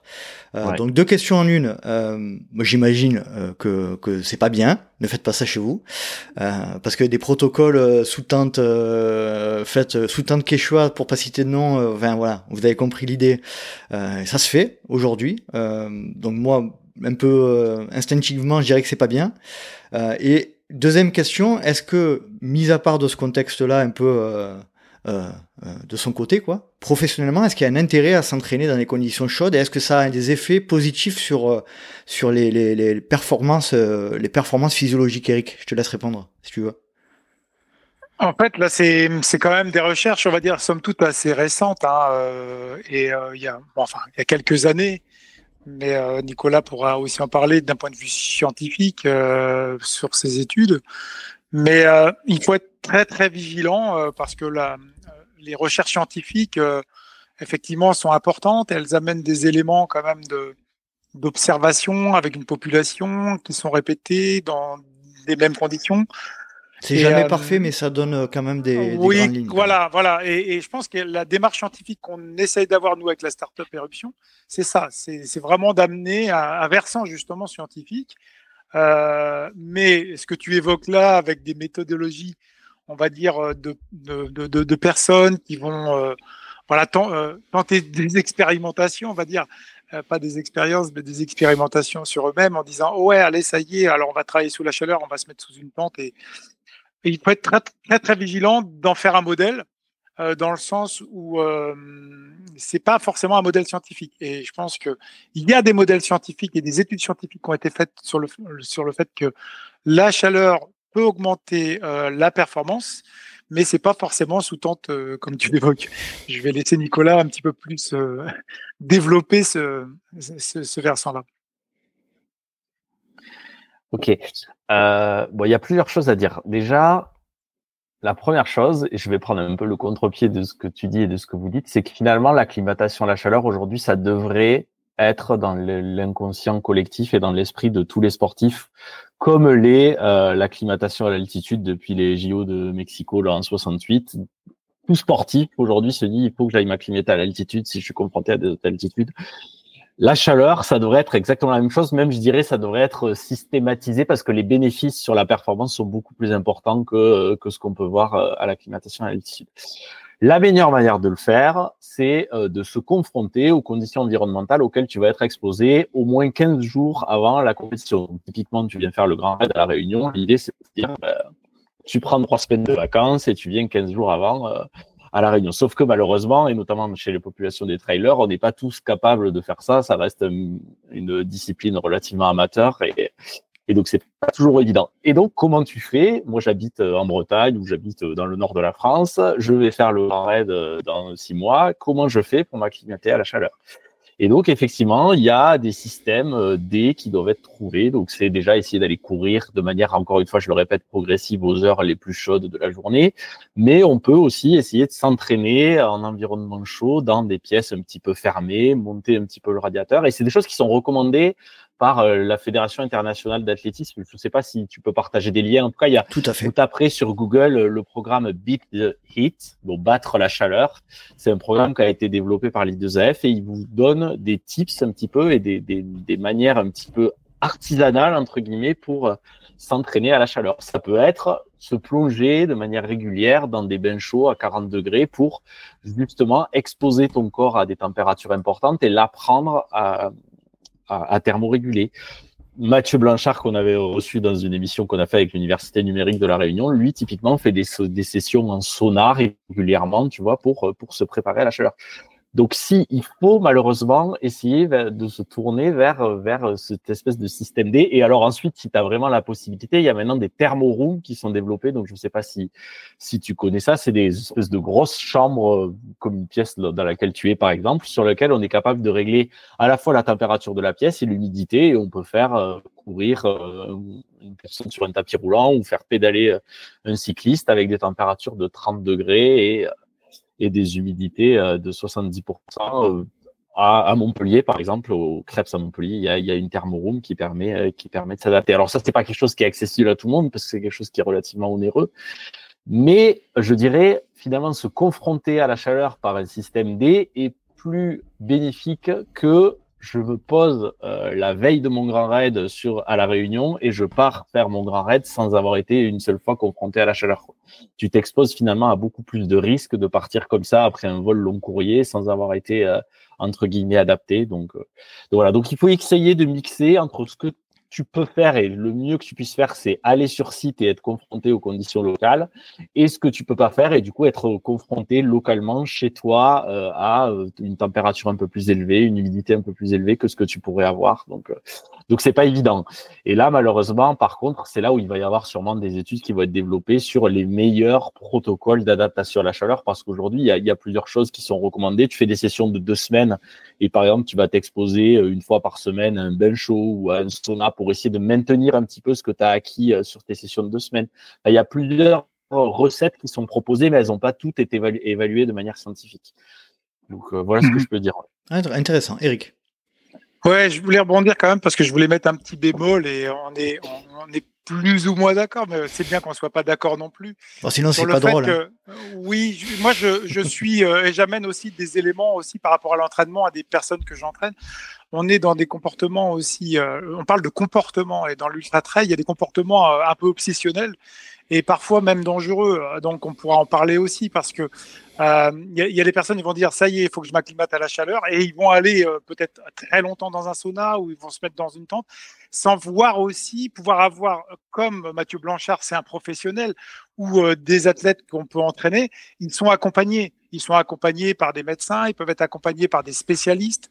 Euh, il faut être très très vigilant par rapport à ça, c'est-à-dire la pratique qu'on va mener sur soi-même, on peut l'expérimenter, mais quand même euh, attention aux comportements obsessionnels qui vont aussi dans dans l'excessif et notamment on peut parler par exemple d'attitude, euh, voilà, on va s'adapter à la chaleur et en même temps on va on va vouloir euh, finalement euh, euh, ne pas accepter la douleur et prendre des produits comme les AINS, les, les anti-inflammatoires non stéroïdiens, dont on parle aussi, dont parle aussi Guillaume Millet beaucoup. Hein, c'est un combat perpétuel. Ils vont justement aggraver cet état de déshydratation. Mmh. Donc voilà, il, faut être très très très vigilant sur le fait que la, la pratique c'est du bon sens et le bon sens c'est une sorte de finalité qu'on va mettre en place, mais il faut contrôler et ordonner tout ça de manière euh, intelligente et, finalement souvent avec des accompagnements euh, de personnes. Donc si, si, je résume bien, euh, assez, assez d'accord avec votre point de vue, vos points de vue. en gros, essayons de se confronter quand même à des températures élevées, on va dire raisonnablement élevées, mais mm. en, progressivité, quoi. Toujours pareil. Exactement. Il faut rester mm. progressif. Il faut pas essayer de maintenir ses performances Quand on est confronté à des conditions environnementales chaudes, c'est tout à fait normal, en tout cas au début, de, d'avoir des mm. baisses de performance. Et oui, progressivité, oui, c'est le maître. Ou alors, ou alors vous, venez, vous, venez, habiter dans le sud-est, ça marche, ça marche super bien. Non, et, et, ça, ça, dans l'accompagnement mental, ça s'appelle l'acceptation. L'acceptation. accepter les choses, voilà, accepter de, que ça régresse un peu pour pouvoir reprogresser derrière. Pour revenir un petit peu sur cet aspect performance lié, euh, donc on, tu l'as dit Nicolas, ça a été prouvé, les, les performances physiques augmentent dans un cadre de, de, de chaleur, de, enfin, de, euh, d'acclimatation à la chaleur. Ouais. À la chaleur. Euh, est-ce que tu pourrais nous expliquer assez rapidement quels effets physiologiques, enfin pourquoi, pourquoi ça, ça a un impact positif? Ouais, on l'a, on l'a un peu dit tout à mhm. l'heure, mais en fait, il y a un très beau papier que je pourrais partager qui, qui, qui, qui, euh, qui a étudié ça, avec a été fait par Sébastien Racinet. Ils ont pris un cycliste danois, ils lui ont fait courir euh, un contre-la-montre en vélo au Danemark sur un circuit plat. Et euh, ils ont fait faire la même chose euh, au Qatar. En fait, il, donc il a volé, il est arrivé au Qatar, il a refait ce contre-la-montre. Il avait une, une, baisse de quasiment 30% de ses performances. Donc, c'est-à-dire la, la, la, puissance moyenne qu'il a pu développer sur le sur le parcours a baissé de 30% le, le jour où il s'est posé. Et tu vois, au bout de, la première semaine, il a une amélioration de sa puissance. Et au bout de la deuxième semaine, il a quasiment fait le même temps et avec la même puissance que euh, le temps qu'il avait fait euh, au Danemark, donc en milieu tempéré. Et donc, c'est lié à quoi? C'est ce que j'expliquais tout à l'heure. Finalement, c'est une, amélioration de tes capacités euh, sudorales, c'est une diminution de ta fréquence cardiaque pour une intensité d'effort, c'est une, une modification de ta concentration de la sueur, c'est une meilleure tolérance à la chaleur. Tous ces mécanismes qui vont être mis en œuvre petit à petit pour optimiser entre guillemets euh, cette, euh, cette évacuation de, chaleur thermique, de chaleur métabolique. Et ces évolutions, ces adaptations positives, forcées entre guillemets, elles peuvent être réutilisées dans un cadre du coup euh, euh, de non-chaleur. Et donc du coup, c'est efficace. Ouais, alors voilà, donc ça c'est une question qui qui, qui habitait pas mal les sportifs. C'est ok, je m'entraîne à la chaleur, mais mettons que ma compétition finalement elle se déroule et il y a un coup de froid et il va faire froid. Est-ce que ça va pas être plus délétère pour ma pour ma performance que que, j'ai fait cet, entraînement. Et en fait, il y a des études qui ont montré que non. Euh, s'entraîner à la chaleur, c'est aussi bénéfique en milieu euh, tempéré. Donc, on a montré qu'il y avait une augmentation de la VO2 max et une augmentation du, seuil lactique euh, chez des coureurs qui s'étaient entraînés à la chaleur et qui faisaient une compétition, en milieu chaud, bien évidemment, mais qui faisaient aussi une compétition en milieu tempéré. Il y avait une augmentation de ses performances. Donc c'est aussi bénéfique, même si la compétition a lieu euh, en milieu tempéré. Alors là, je vois tout de suite arriver les gens avec la réflexion qui est de dire, ben moi je m'entraîne pour mon objectif principal, j'habite à Nantes, euh, je vais me faire euh, trois semaines de, de chambre chaude et je vais me doper un peu naturellement en fait. Ouais. Le. Hésitation. non, mais ça, pourrait être une. C'est ce que je disais tout à l'heure. Au-delà de 11 degrés, euh, tu as les performances qui baissent. Donc à Nantes, euh, il fait euh, régulièrement plus de 11 degrés. Donc pourquoi pas. Le seul truc, et là, c'est plutôt les entraîneurs qui vont pouvoir répondre, et moi, j'ai pas la réponse, c'est est-ce que l'entraînement, est-ce que ce que tu fais subir à ton organisme quand tu t'entraînes en environnement chaud te permettre, va te permettre de supporter les mêmes charges d'entraînement que quelqu'un qui s'entraîne en environnement tempéré, est-ce que tu vas être capable finalement d'accumuler autant de, je sais pas, de, volume de sessions de fractionnés, enfin j'en sais rien, tu vois. Donc il y a maintenant, il y a aussi cette réflexion à avoir. S'entraîner en environnement chaud, c'est pas non plus anodin. Tu fais pas la même séance quand tu l'as fait en environnement chaud que quand tu l'as fait en environnement tempéré. Donc il va falloir aussi mesurer euh, cet écart-là et ce que le corps va être capable de, de supporter. Quoi. Je vois Eric sourire. Vas-y, je t'en prie, fais-toi plaisir, Eric. Non, non, c'est, c'est, c'est, je, je souris parce qu'effectivement, c'est d'abord la stratégie de, d'optimiser la performance et on dit, on entend bien courir sous la chaleur, il faut déjà bien courir. Euh, c'est encore une stratégie d'optimisation de la performance, c'est-à-dire c'est du bon sens encore une fois. Est-ce qu'on a une course qui va se dérouler sous la chaleur ou pas? Euh, C'est important. Est-ce qu'on a besoin de s'adapter ou non à la chaleur?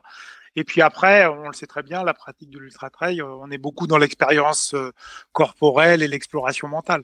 Donc euh, c'est vrai que c'est d'aller un peu explorer ces versants-là, c'est d'expérimenter tout ça. Ça peut être intéressant sous couvert de, de ne pas mentionner le fait, on parlait des comportements, de dire, de mentionner, ça y est, je vais m'entraîner sous la chaleur, ça y est, je vais être très performant et je vais tout, tout péter. C'est là où est le problème. C'est peut-être là où je mets la nuance de tout à l'heure. Je pense que. A, Vas-y, Nicolas. J'ai le souvenir d'un papier dont m'avait parlé Sébastien, c'est ils avaient pris l'équipe de France de rugby à 7, je crois. Alors peut-être que je me trompe sur la discipline, mais, mais en gros, l'idée, c'était exactement ça. Ils s'étaient posé la question est-ce que c'est plus bénéfique de s'entraîner, de s'entraîner en environnement mm. chaud ou de s'entraîner à l'altitude? Et ils avaient regardé un petit peu les comparer les, les performances et ils s'étaient aperçus finalement les coureurs, enfin, les sportifs qui étaient le, qui avaient les meilleures performances, c'était ceux qui s'entraîner le mieux, peu importe finalement les conditions environnementales. Le fait déjà de bien s'entraîner, c'est là où tu as les effets les plus bénéfiques avant de se dire je vais faire bouger l'altitude, je vais faire bouger la, la, les, les, les températures. C'est déjà je m'entraîne correctement et après, si je veux avoir des effets bénéfiques supérieurs, je peux travailler sur les conditions environnementales. Mais déjà, bien s'entraîner, c'est la priorité. C'est comme euh, s'acheter des chaussures à 200, euh, à 200 à 200 euros, ça va pas vous faire euh, courir plus vite si vous vous entraînez pas correctement finalement. La priorité, c'est déjà déjà bien s'entraîner. Oui. Non, mais par contre, si je prends l'exemple de quelqu'un qui va faire volontairement un, stage en altitude, il va, euh, s'il respecte bien le protocole, je crois que c'est au moins deux semaines, etc., à, aux alentours de 1008 à 2000 mètres d'altitude, euh, euh, quelqu'un qui va faire ce protocole, quelqu'un qui va faire ce protocole-là, euh, va augmenter euh, physiologiquement son, son taux d'hématocrite. donc du coup, c'est une, euh, c'est, c'est une méthode d'entraînement qui, qui permet d'augmenter des euh, euh, un peu, un peu mhm. artificiellement en fait, mais naturellement aussi mhm. ses, ses, capacités. Est-ce qu'on est dans ce cas-là dans la, voilà Est-ce qu'on est dans ce cas-là dans le cadre de la chaleur ou pas du tout? Ouais, ouais, si, si, on est dans ce cas-là. Le fait de mieux transpirer, d'évacuer mieux ta chaleur, tu, tu seras plus performant et tu auras de meilleures performances et même on sera c'est des effets qui sont plus importants que, euh, que l'entraînement à l'altitude. L'altitude, c'est quelques unités euh, de pourcentage d'amélioration. Donc, quand tu joues une médaille olympique, c'est très important. Mais je crois que la chaleur, ça peut aller jusqu'à 10, 15% d'amélioration des performances selon, encore une fois, les conditions environnementales auxquelles tu vas être confronté. Donc, c'est même, euh, c'est même des effets qui sont plus importants. Oui, mais c'est, c'est le, le, même ordre d'idée. Et c'est en ça que ça doit rentrer aussi, mine de rien, dans l'inconscient collectif, comme, comme l'est aujourd'hui l'altitude. Ouais, mais vas-y, Eric. Oui, c'est. On, a parlé déjà dans un précédent euh, podcast, je crois, de, principe de, des lois de l'Hormèse, un peu, euh, c'est-à-dire la capacité d'adaptation progressive du corps et, de lui amener des petites doses. Et, finalement, après, tout, est très individualisé, on l'entend de plus en plus. Euh, mais par contre, on le fait pas forcément. Mais là, sur ce versant de la chaleur, effectivement, quand vous avez là, dans les périodes juillet-août, il fait excessivement chaud, il y a eu des courses où il a fait excessivement chaud, ce, protocole-là peut être intéressant, évidemment, au-delà de d'avoir un impact déjà sur l'entraînement lui-même, ça a déjà un impact sur la, capacité du corps à pouvoir s'adapter et à thermoréguler tout simplement. Donc c'est quand même important de le, le signaler aussi. Moi j'ai un petit peu peur quand même de cette logique. Ça, je, je sais pas de manière un peu euh, euh, prudente. Là, j'ai un petit peu peur de cette approche. Euh, là, là, j'entends euh, vraiment des, des gens. J'imagine des gens qui vont se dire, moi, je veux augmenter mes performances significativement parce que 10%, c'est quand même pas rien. Mmh. c'est quand même énorme. et il faut quand même mettre encore une fois en avant le fait que il faut faire ça quand même de manière assez réfléchie, assez euh, progressive et euh, il faut pas se mettre en danger à l'image de ce que disait Eric tout à l'heure, notamment dans le cas d'activités un peu compulsives et un peu excessives.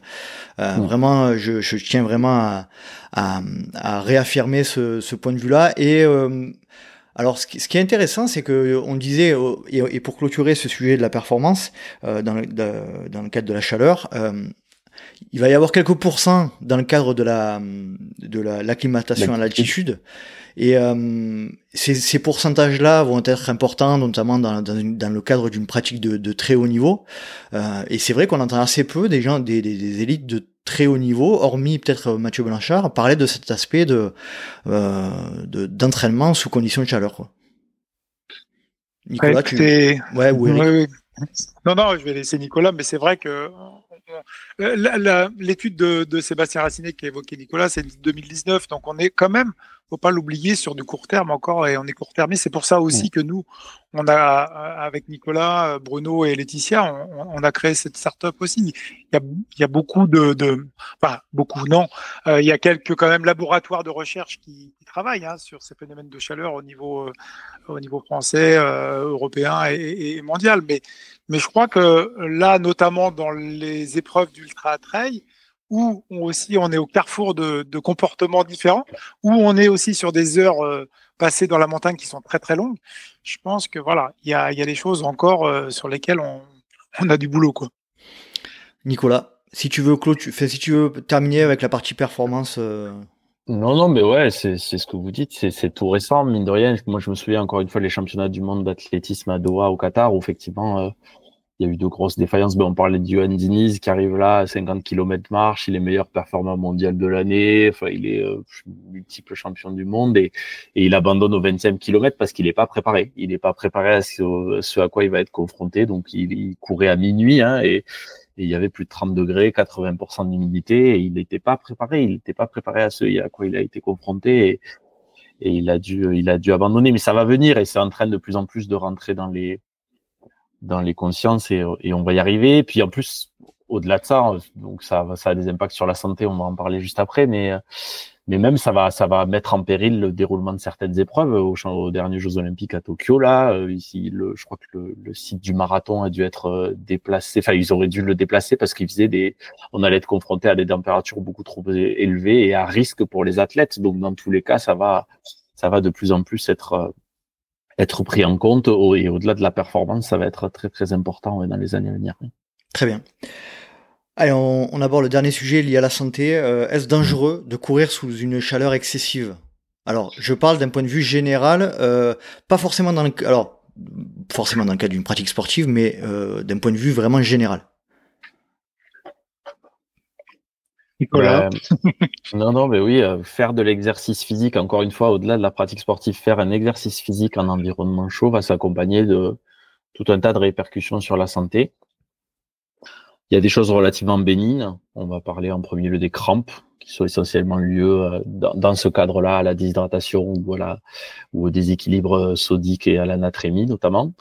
Tu peux avoir des symptômes, des syncopes et des épuisements euh, liés, à la chaleur, et tu peux avoir une pathologie qui est beaucoup plus grave, qui s'appelle le coup de chaleur à l'exercice qui associe donc une température centrale élevée. Donc ton corps en fait n'est plus capable de thermoréguler, de thermoréguler, d'évacuer la chaleur qu'il produit dans les dans les conditions environnementales dans lesquelles il évolue. Donc ta température centrale qui va monter au-dessus de 40 degrés 5.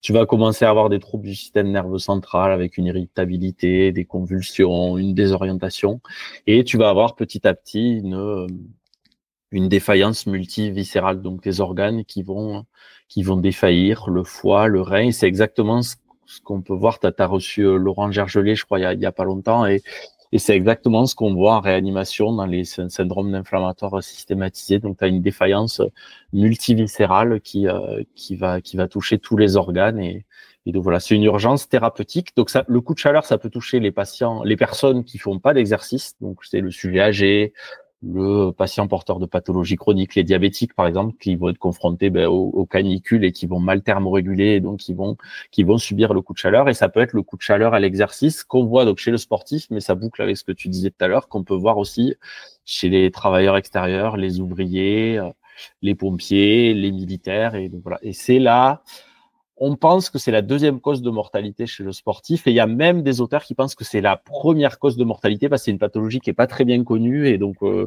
ce qu'on euh, la première cause de mortalité c'est les pathologies cardiaques chez le mhm. sportif et donc il y a certains auteurs qui considèrent que des, des, des diagnostics liés à une pathologie cardiaque ont, ont, mal été diagnostiqués et ce serait plutôt des coups de chaleur à l'exercice donc il y a certains auteurs qui pensent même que c'est la première cause de mortalité chez le sportif donc c'est en ça aussi qu'il faut se préparer un petit peu parce que si on est mal préparé ben, on peut être confronté euh, à ces problématiques-là.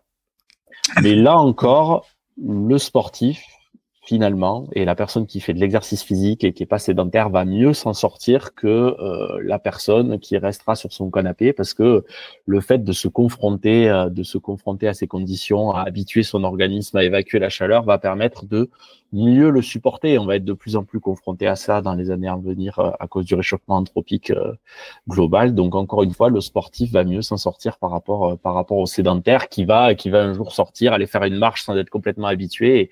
Et va faire son coup de chaleur à l'exercice. Euh. Mhm. Donc, euh, donc, voilà.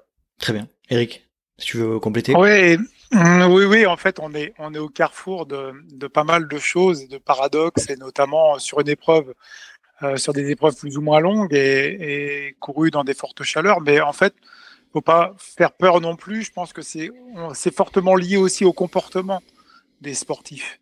Et souvent, il arrive des, des, problèmes parce que, on évoquait tout à l'heure, euh, il y a eu des comportements qui n'ont pas été adaptés euh, en amont, c'est-à-dire aussi bien au niveau de l'entraînement, au niveau que pendant la course aussi. On peut parler de, de phénomènes de déshydratation euh, qui vont être poussés un petit peu plus parce qu'on va prendre des, des, des anti-inflammatoires, par exemple non stéroïdiens, et, et, automatiquement il va avoir des problèmes. Et là, on peut sortir les, les DICO ou, le Scrabble hein, de, de rhabdomyolyse ou d'hyponatrémie, qui emmènent des, des problèmes, on va dire là, dangereux euh, médicaux euh, avec des crises euh, qui, qui sont aiguës et dont d'ailleurs Guillaume Millet en parle souvent, que aussi Laurent Gergelet aussi, puisqu'ils font une étude qui s'appelle Ultra Grave, mhm. amène des, des, gros gros problèmes. Et la rhabdomyolyse, c'est quand même vraiment le, le, le, système rénal qui est affecté. Hein. Il, il peut plus filtrer, c'est très très dangereux et on le sait que bah, c'est lui qui va, on l'a tout à l'heure, hein, au niveau hormonal, amener euh, l'équilibre hydrique dans l'organisme.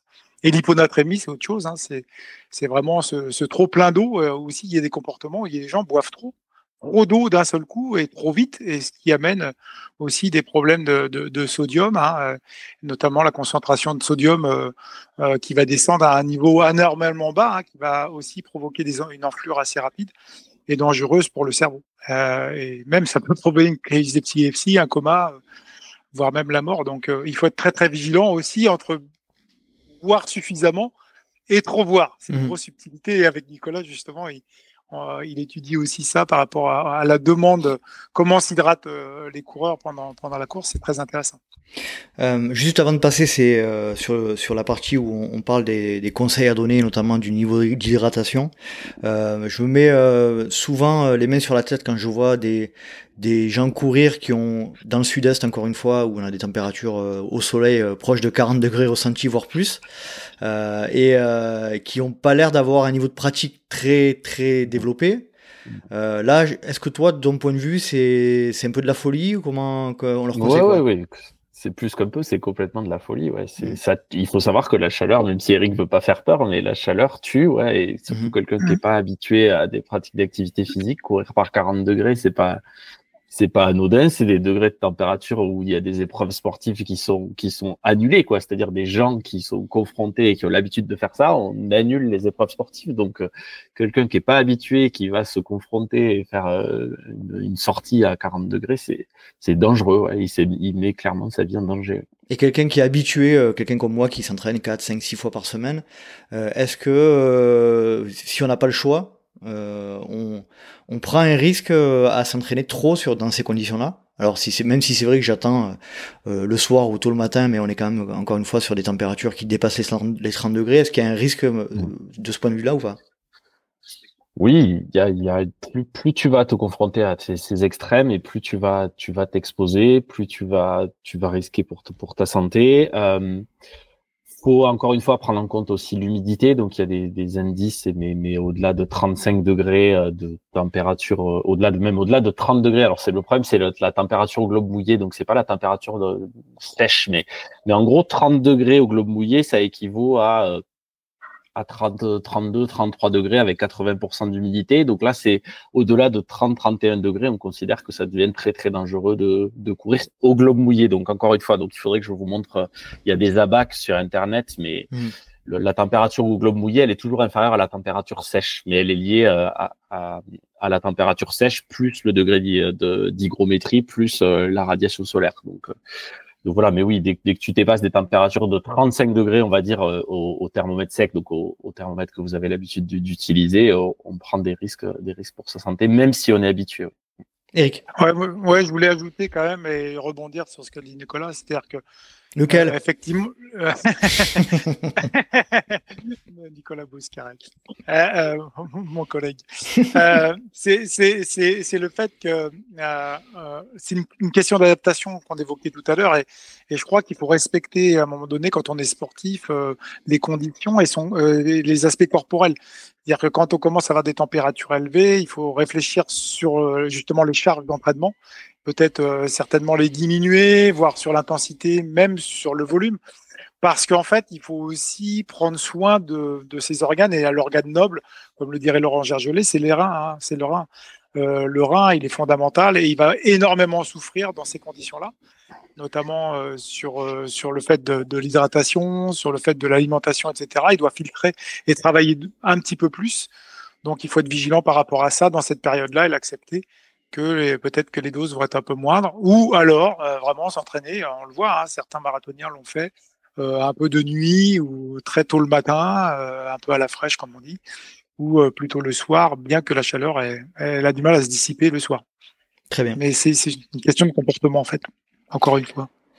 Et de progressivité aussi. mais ouais, ouais c'est. Est-ce que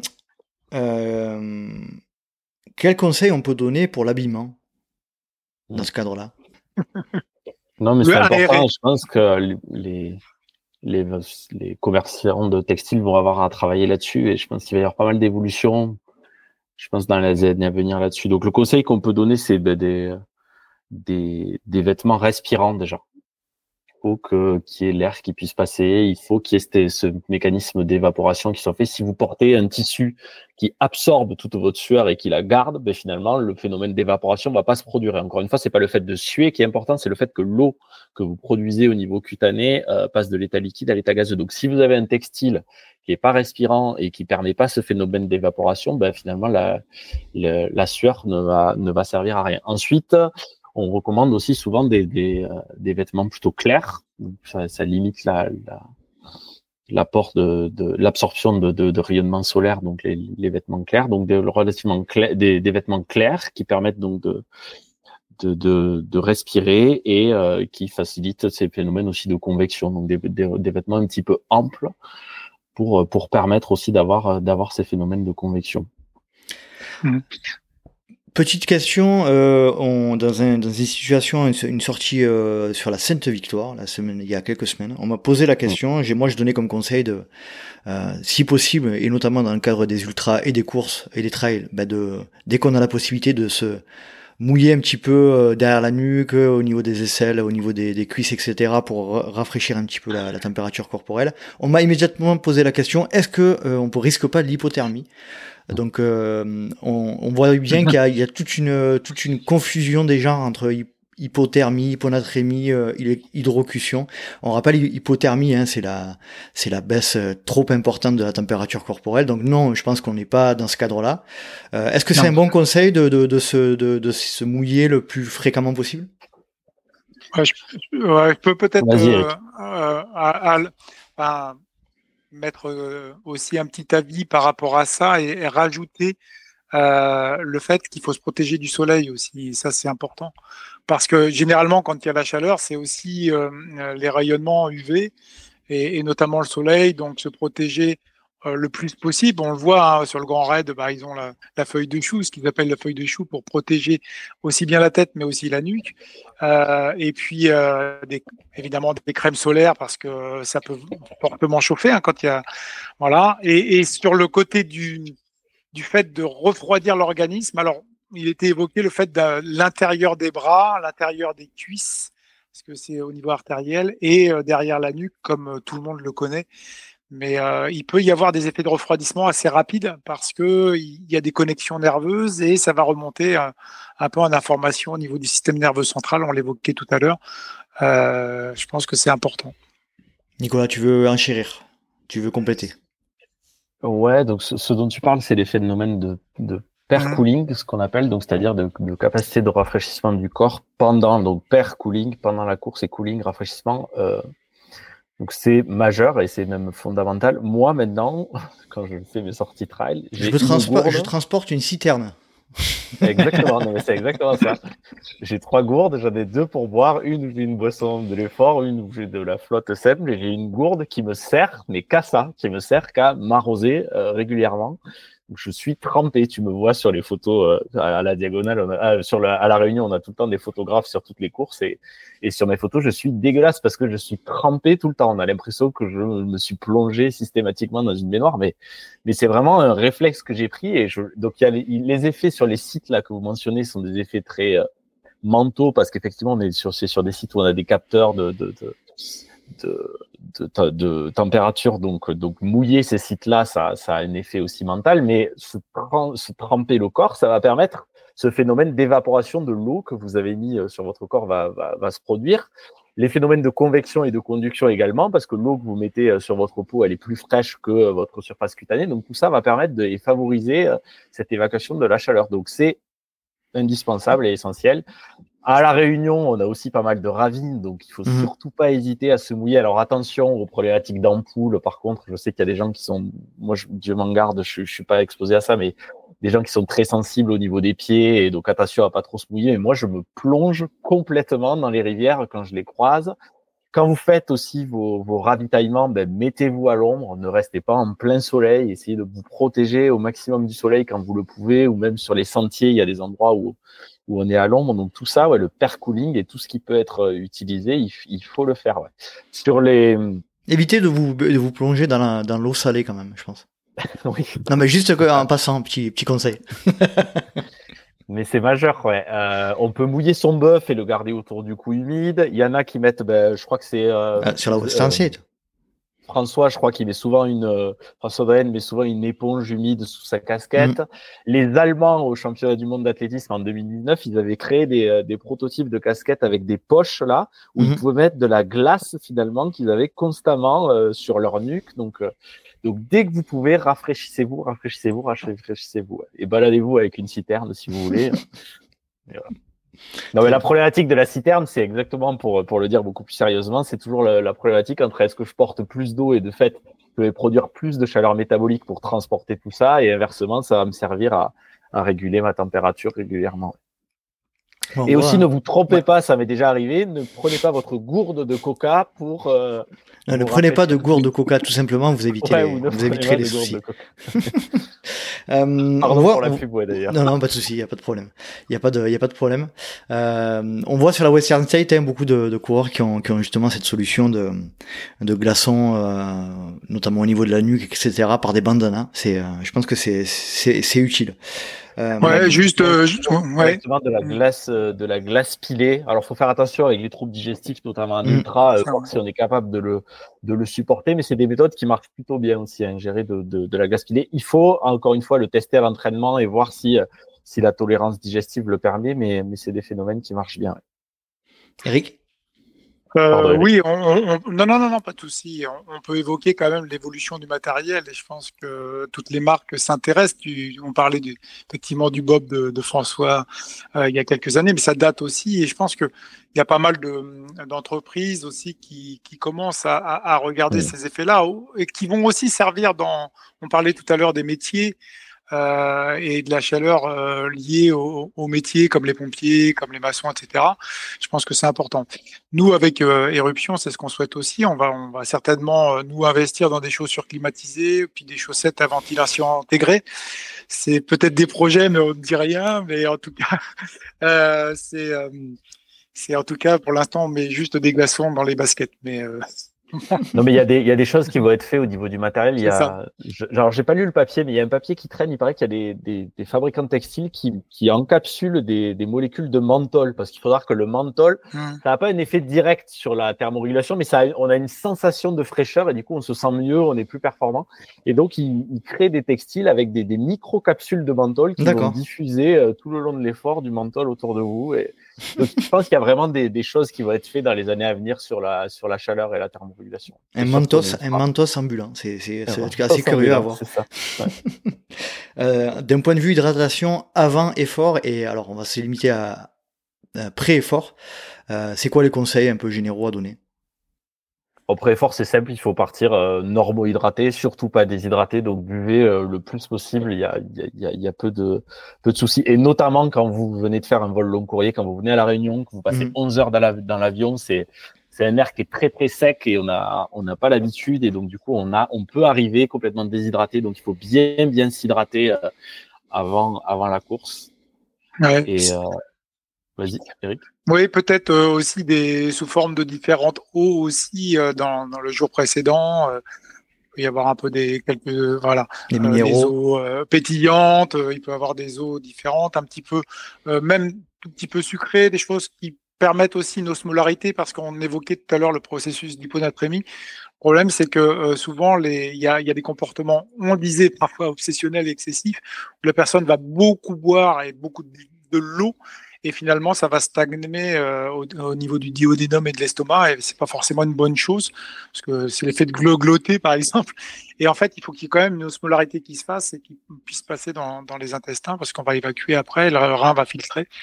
Évidemment je pense que voilà c'est aussi du bon sens à boire par petite dose euh, fréquemment puis différentes eaux etc et puis puis cette, cette sensation de soif on a été bien fait quand même. Mmh c'est à dire que dès l'instant alors, il y a des gens, ils vont dire oui, il est trop tard quand j'ai sensation de face. C'est totalement faux. Non, l'organisme, il est, il est en capacité à dire justement, euh, voilà, je dois boire et il va amener des signaux pour, pour boire.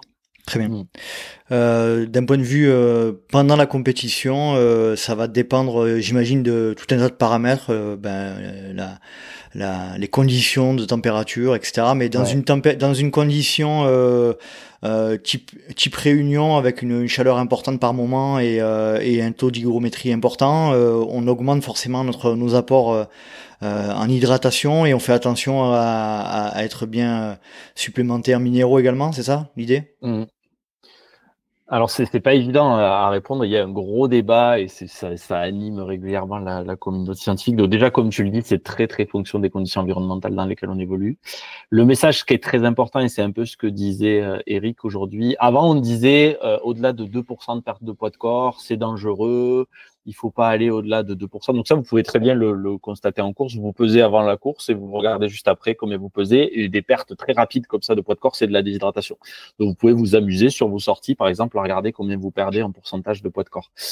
Donc avant, on disait au-delà de 2%. Euh, en soustrayant ce qui rentre aussi, hein, ce qu'on mange, ce qu'on boit, etc. Non? Ouais, imagine. Non, non, pardon, sans soustraire, parce que bon, ce que tu manges, c'est limité, mais si tu, ce que tu as perdu entre avant et après, globalement, c'est essentiellement de la flotte, quoi. Essentiellement de la flotte. Hmm.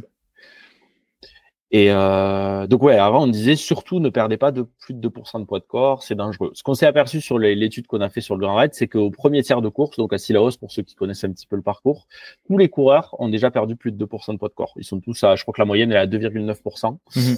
Euh, quand tu vas au deuxième tiers de course, ils sont tous à 3-4% et ils finissent à peu près à 5% de poids de corps en, en moyenne sans avoir de répercussions sur leur santé. Il n'y en a aucun qui a été hospitalisé. Donc maintenant, ce qui, on est en train un petit peu de revenir sur cette attention, ne perdez surtout pas plus de 2% de poids de corps. Et donc on dit, il faut ben, effectivement écouter sa soif et en tout cas ne pas aller au-delà du signal de la soif. Il faut pas que vous euh, ingurgitez trop d'eau pour euh, ne pas vous exposer justement à ce risque d'hyponatrémie induit par l'exercice. Donc on essaie de s'écouter. Dès qu'on a soif, on boit par petites quantités, de manière régulière. Ce qui peut être difficile sur les ultras, c'est qu'au bout d'un moment, on perd un petit peu la, la, conscience de, de, choses. Donc, il faut pas quand même hésiter mm. à, à, se mettre un petit rappel sur la montre, pourquoi pas. Et, voilà. Et sur la Diag, ce qu'on a vu, c'est qu'il buvait en moyenne 500 ml par heure sur, euh, sur les, les 80 coureurs qu'on a monitorés, et c'est moins que ce qu'ils avaient prévu de boire. Ils, prévoient de boire. On leur a demandé en fait euh, avant la course combien vous envisagez de boire sur votre diagonale, et ils nous ont répondu autour de 600 ml heure, et on s'aperçoit que dans les faits, ils boivent moins. C'est difficile hein, de maintenir euh, mhm. des volumes d'hydratation de 600 ml, 700, 800 ml heure, comme c'est difficile de, de euh, de maintenir des niveaux d'apport glucidique de 60, 80 euh, grammes, mmh. heure. Donc, euh, donc voilà, donc il faut s'entraîner à tout ça et voilà, ne pas aller au-delà du dictat de la soif, donc ne pas vous surhydrater. Très bien. Très bien, très bien. Donc on, on peut voir que dans, dans l'étude que vous avez faite, on va en parler juste après, mais euh, euh, il n'y a pas de, enfin il y a de la déshydratation, mais qui n'a qui n'a pas d'impact sur la santé, même dans une dans un ultra trail considéré comme euh, euh on va dire avec des conditions particulières, euh, et en s'hydratant aux alentours de 500 ml par heure. Est-ce qu'il y a des abacs, est-ce qu'il y a des, des, choses qui existent au niveau euh, recommandations un peu euh, générales qui, euh, qui, qui, qui, disent combien de d'eau, enfin, comment s'hydrater en fonction des, des, des circonstances? Ben c'est moi, c'est vraiment une question que j'ai cherchée euh, avec des recommandations. Mais la, la dernière publication, là, d'Hoffman, qui est un Américain qui travaille beaucoup sur l'ultra, t'as aucune, aucune valeur chiffrée. Il te dit, en gros, c'est très dépendant des conditions dans lesquelles es, tu évolues. Et finalement, le plus simple, c'est respecter le signal de la soif, boire en petite quantité, de manière régulière. Attention à ne pas trop se supplémenter en sel. Mm-hmm parce que finalement, tu as quand même pas mal d'apports euh, qui sont apportés par l'alimentation et c'est la chance qu'on a en trail. Et c'est Laurent aussi qui disait ça dans, quand, quand tu l'as reçu, c'est que finalement, la, la, supplémentation à sel dans les boissons, elle est, elle est, elle est infinitésimale infinitésimale par rapport à ce que tu peux apporter par l'alimentation. Donc, il faut pas toujours aussi vouloir à tout prix euh, supplémenter tes pertes sodées par, euh, par l'hydratation. Un autre truc qu'il faut dire, c'est faire attention à, à, modifier un petit peu tes concentrations en glucides par rapport à ce que tu fais euh, quand tu fais un trail en environnement tempéré par rapport à un environnement chaud. Parce que de fait, tu vas boire plus en environnement chaud. Et donc, si tu gardes les mêmes concentrations, tu vas ingérer beaucoup plus de glucides. Mmh et ça peut créer des contraintes au niveau de la tolérance digestive si t'es pas habitué. Donc, faut pas hésiter à diminuer un petit peu vos concentrations en glucides quand vous venez faire une épreuve en environnement chaud parce que de fait, vous allez boire plus qu'en environnement tempéré. Très clair. Je sais pas si j'ai vraiment complètement répondu à ta question. Ah, absolument, absolument, Très clair, c'était très clair. Eric, tu veux abonder? Oui, oui, c'est assez complexe parce que l'hydratation, finalement, c'est les recherches qu'on souhaite un petit peu faire. C'est fortement lié aussi à l'alimentation en course parce que on parle de perméabilité intestinale. enfin, il y a maintenant beaucoup de choses qui, ont été recherchées et qui sont intéressantes, mais je pense qu'il faut les mêler avec ça, c'est-à-dire les recherches sur l'hydratation doit être, aussi conjugué avec l'alimentation parce que c'est fortement lié. Quelqu'un qui va, par exemple, avoir des problèmes de vomissement ou, ou de finalement soit de vomissement, soit de diarrhée dans la course, bah, ça va modifier aussi hein, tout, le, tout le transit et tout, tout le phénomène de l'eau. On parlait tout à l'heure euh, du, du, rein, du fonctionnement du rein, euh, de la vasopressine, etc. Tout ça, ça va déséquilibrer et automatiquement, bah, ça va changer aussi le. On va dire, on va dire que généralement, quand il y a des vomissements qu'il y a des problèmes comme ça, la course est là un petit peu terminée, donc il faut trouver le juste équilibre, je pense, entre l'hydratation, l'alimentation et tout ça, c'est intéressant de le faire aussi à l'entraînement et sur les compétitions, bah, pas reproduire les mêmes erreurs. Tout Très clair. Bon, mais je crois qu'on a été assez complet sur la partie euh, réflexes, les bons réflexes à avoir dans le cadre euh, de la santé en général et de, de la pratique du trail ou de l'ultra trail. Allez, on va partir la on va passer à la dernière partie, c'est euh, bah, la partie euh, dont on a parlé un petit peu tout au long de la tout au long de notre échange. c'est le fameux projet éruption. Est-ce que bah, toi, Eric, tu peux nous faire une petite description de de, de, de, de ce projet, de l'intérêt, puis d'un petit peu de l'historique? Bah, euh, L'historique, c'est que hum, c'est vrai que j'ai rencontré euh, Nicolas qui, venait faire, euh, qui m'avait posé la question pour rencontrer les, finalement le comité Grand Raid pour faire des recherches sur, sur la chaleur, puisqu'il avait démarré sa thèse avec Guillaume Millet et Sébastien Racinet. Et puis on a, on a, on a assez longuement échangé, on s'est plus ou moins revu, et puis on a évoqué le fait de, finalement de, de, de pouvoir faire ces recherches en étant collaboration avec le, comité Grand Raid. Et euh, c'est parti un peu comme ça. Et euh, c'est mêlé après, euh, finalement, Bruno Le Marchand, médecin du sport, et puis Laetitia Berly, qui travaille aussi avec Nicolas au CHU hein, de La Réunion, qu'on salue d'ailleurs parce que on est en forte collaboration aussi bien avec le CHU de La Réunion. Il y a aussi l'Université de La Réunion. On a des partenaires qui sont le Grand Raid.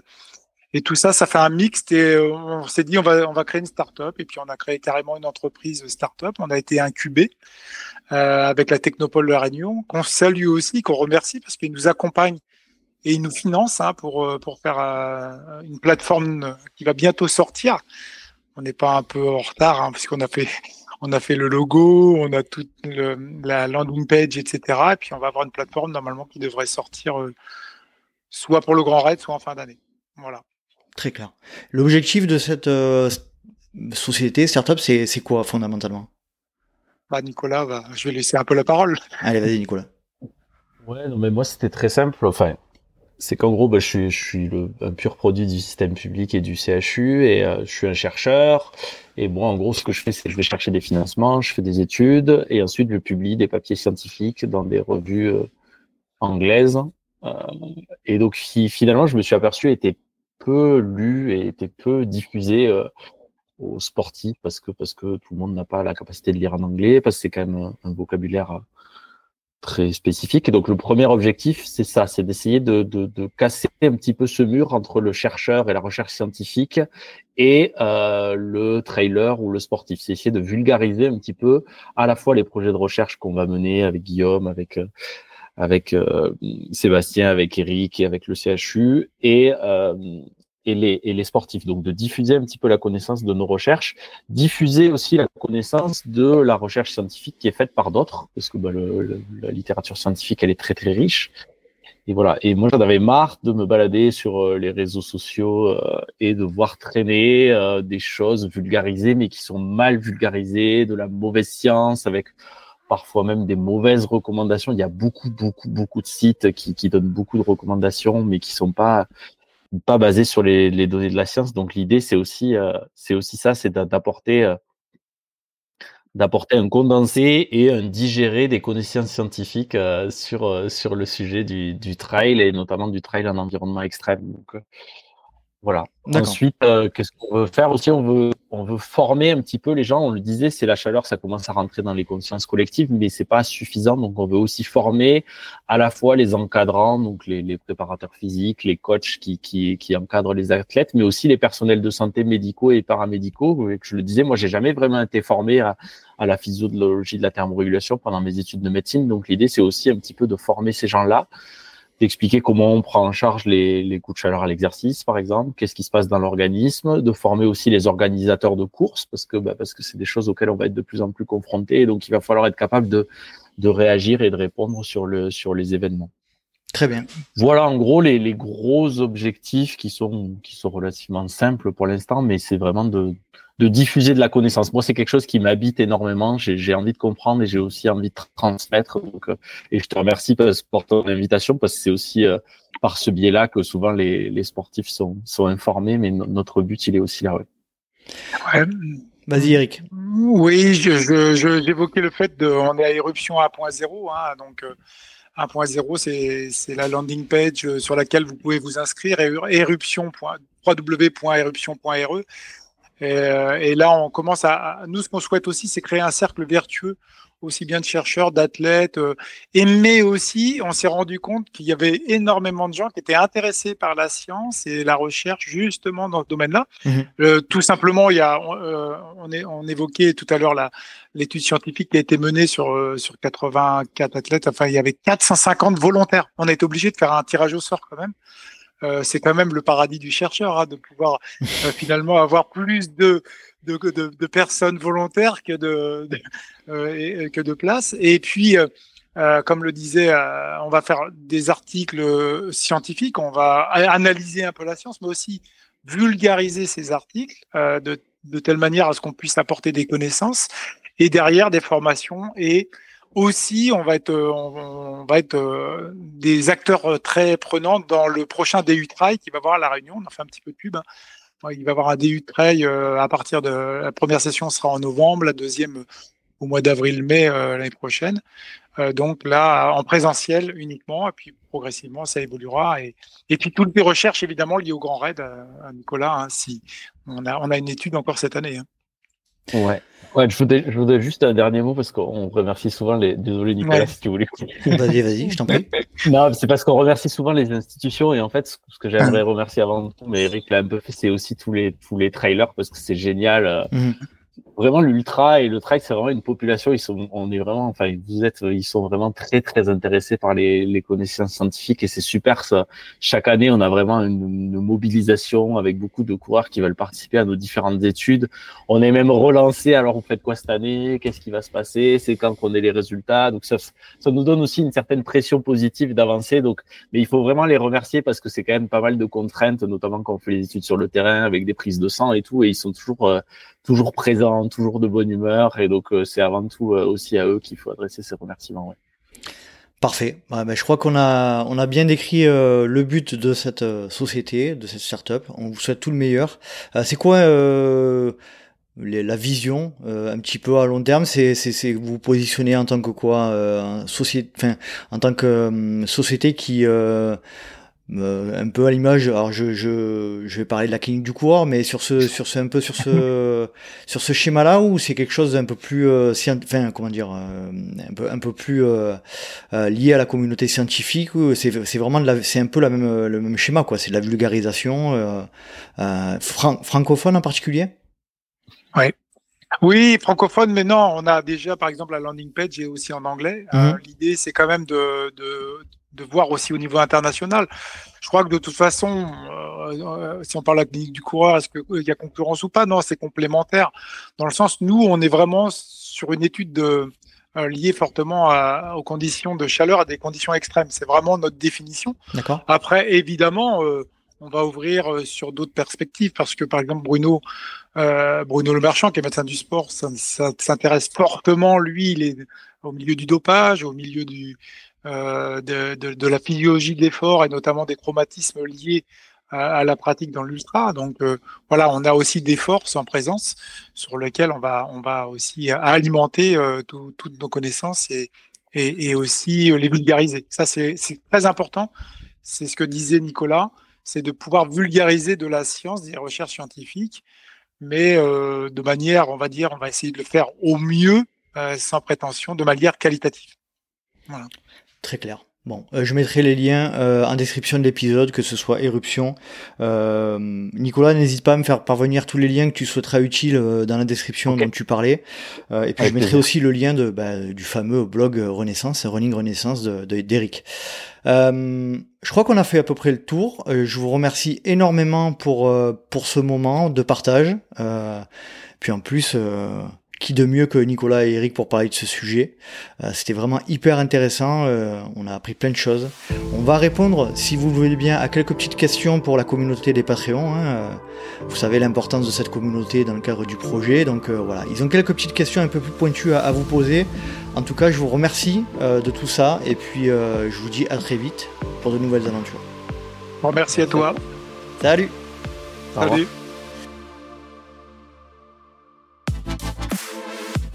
Et voilà, cet épisode est déjà présent terminé. J'espère que vous avez apprécié euh, la compagnie et euh, les retours de Nicolas Bouscaren et de Eric Lacroix concernant ce sujet ô combien important dans cette, dans cette période de forte chaleur. Et je pense qu'on va être de plus en plus confronté à cette problématique. Si vous souhaitez suivre le Let's Try podcast sur les réseaux sociaux simple, rendez-vous sur Facebook, Instagram à Let's Try podcast. Vous pouvez également me suivre à titre perso sur LinkedIn, Facebook, Instagram ou Strava à Nicolas Guilleneuf.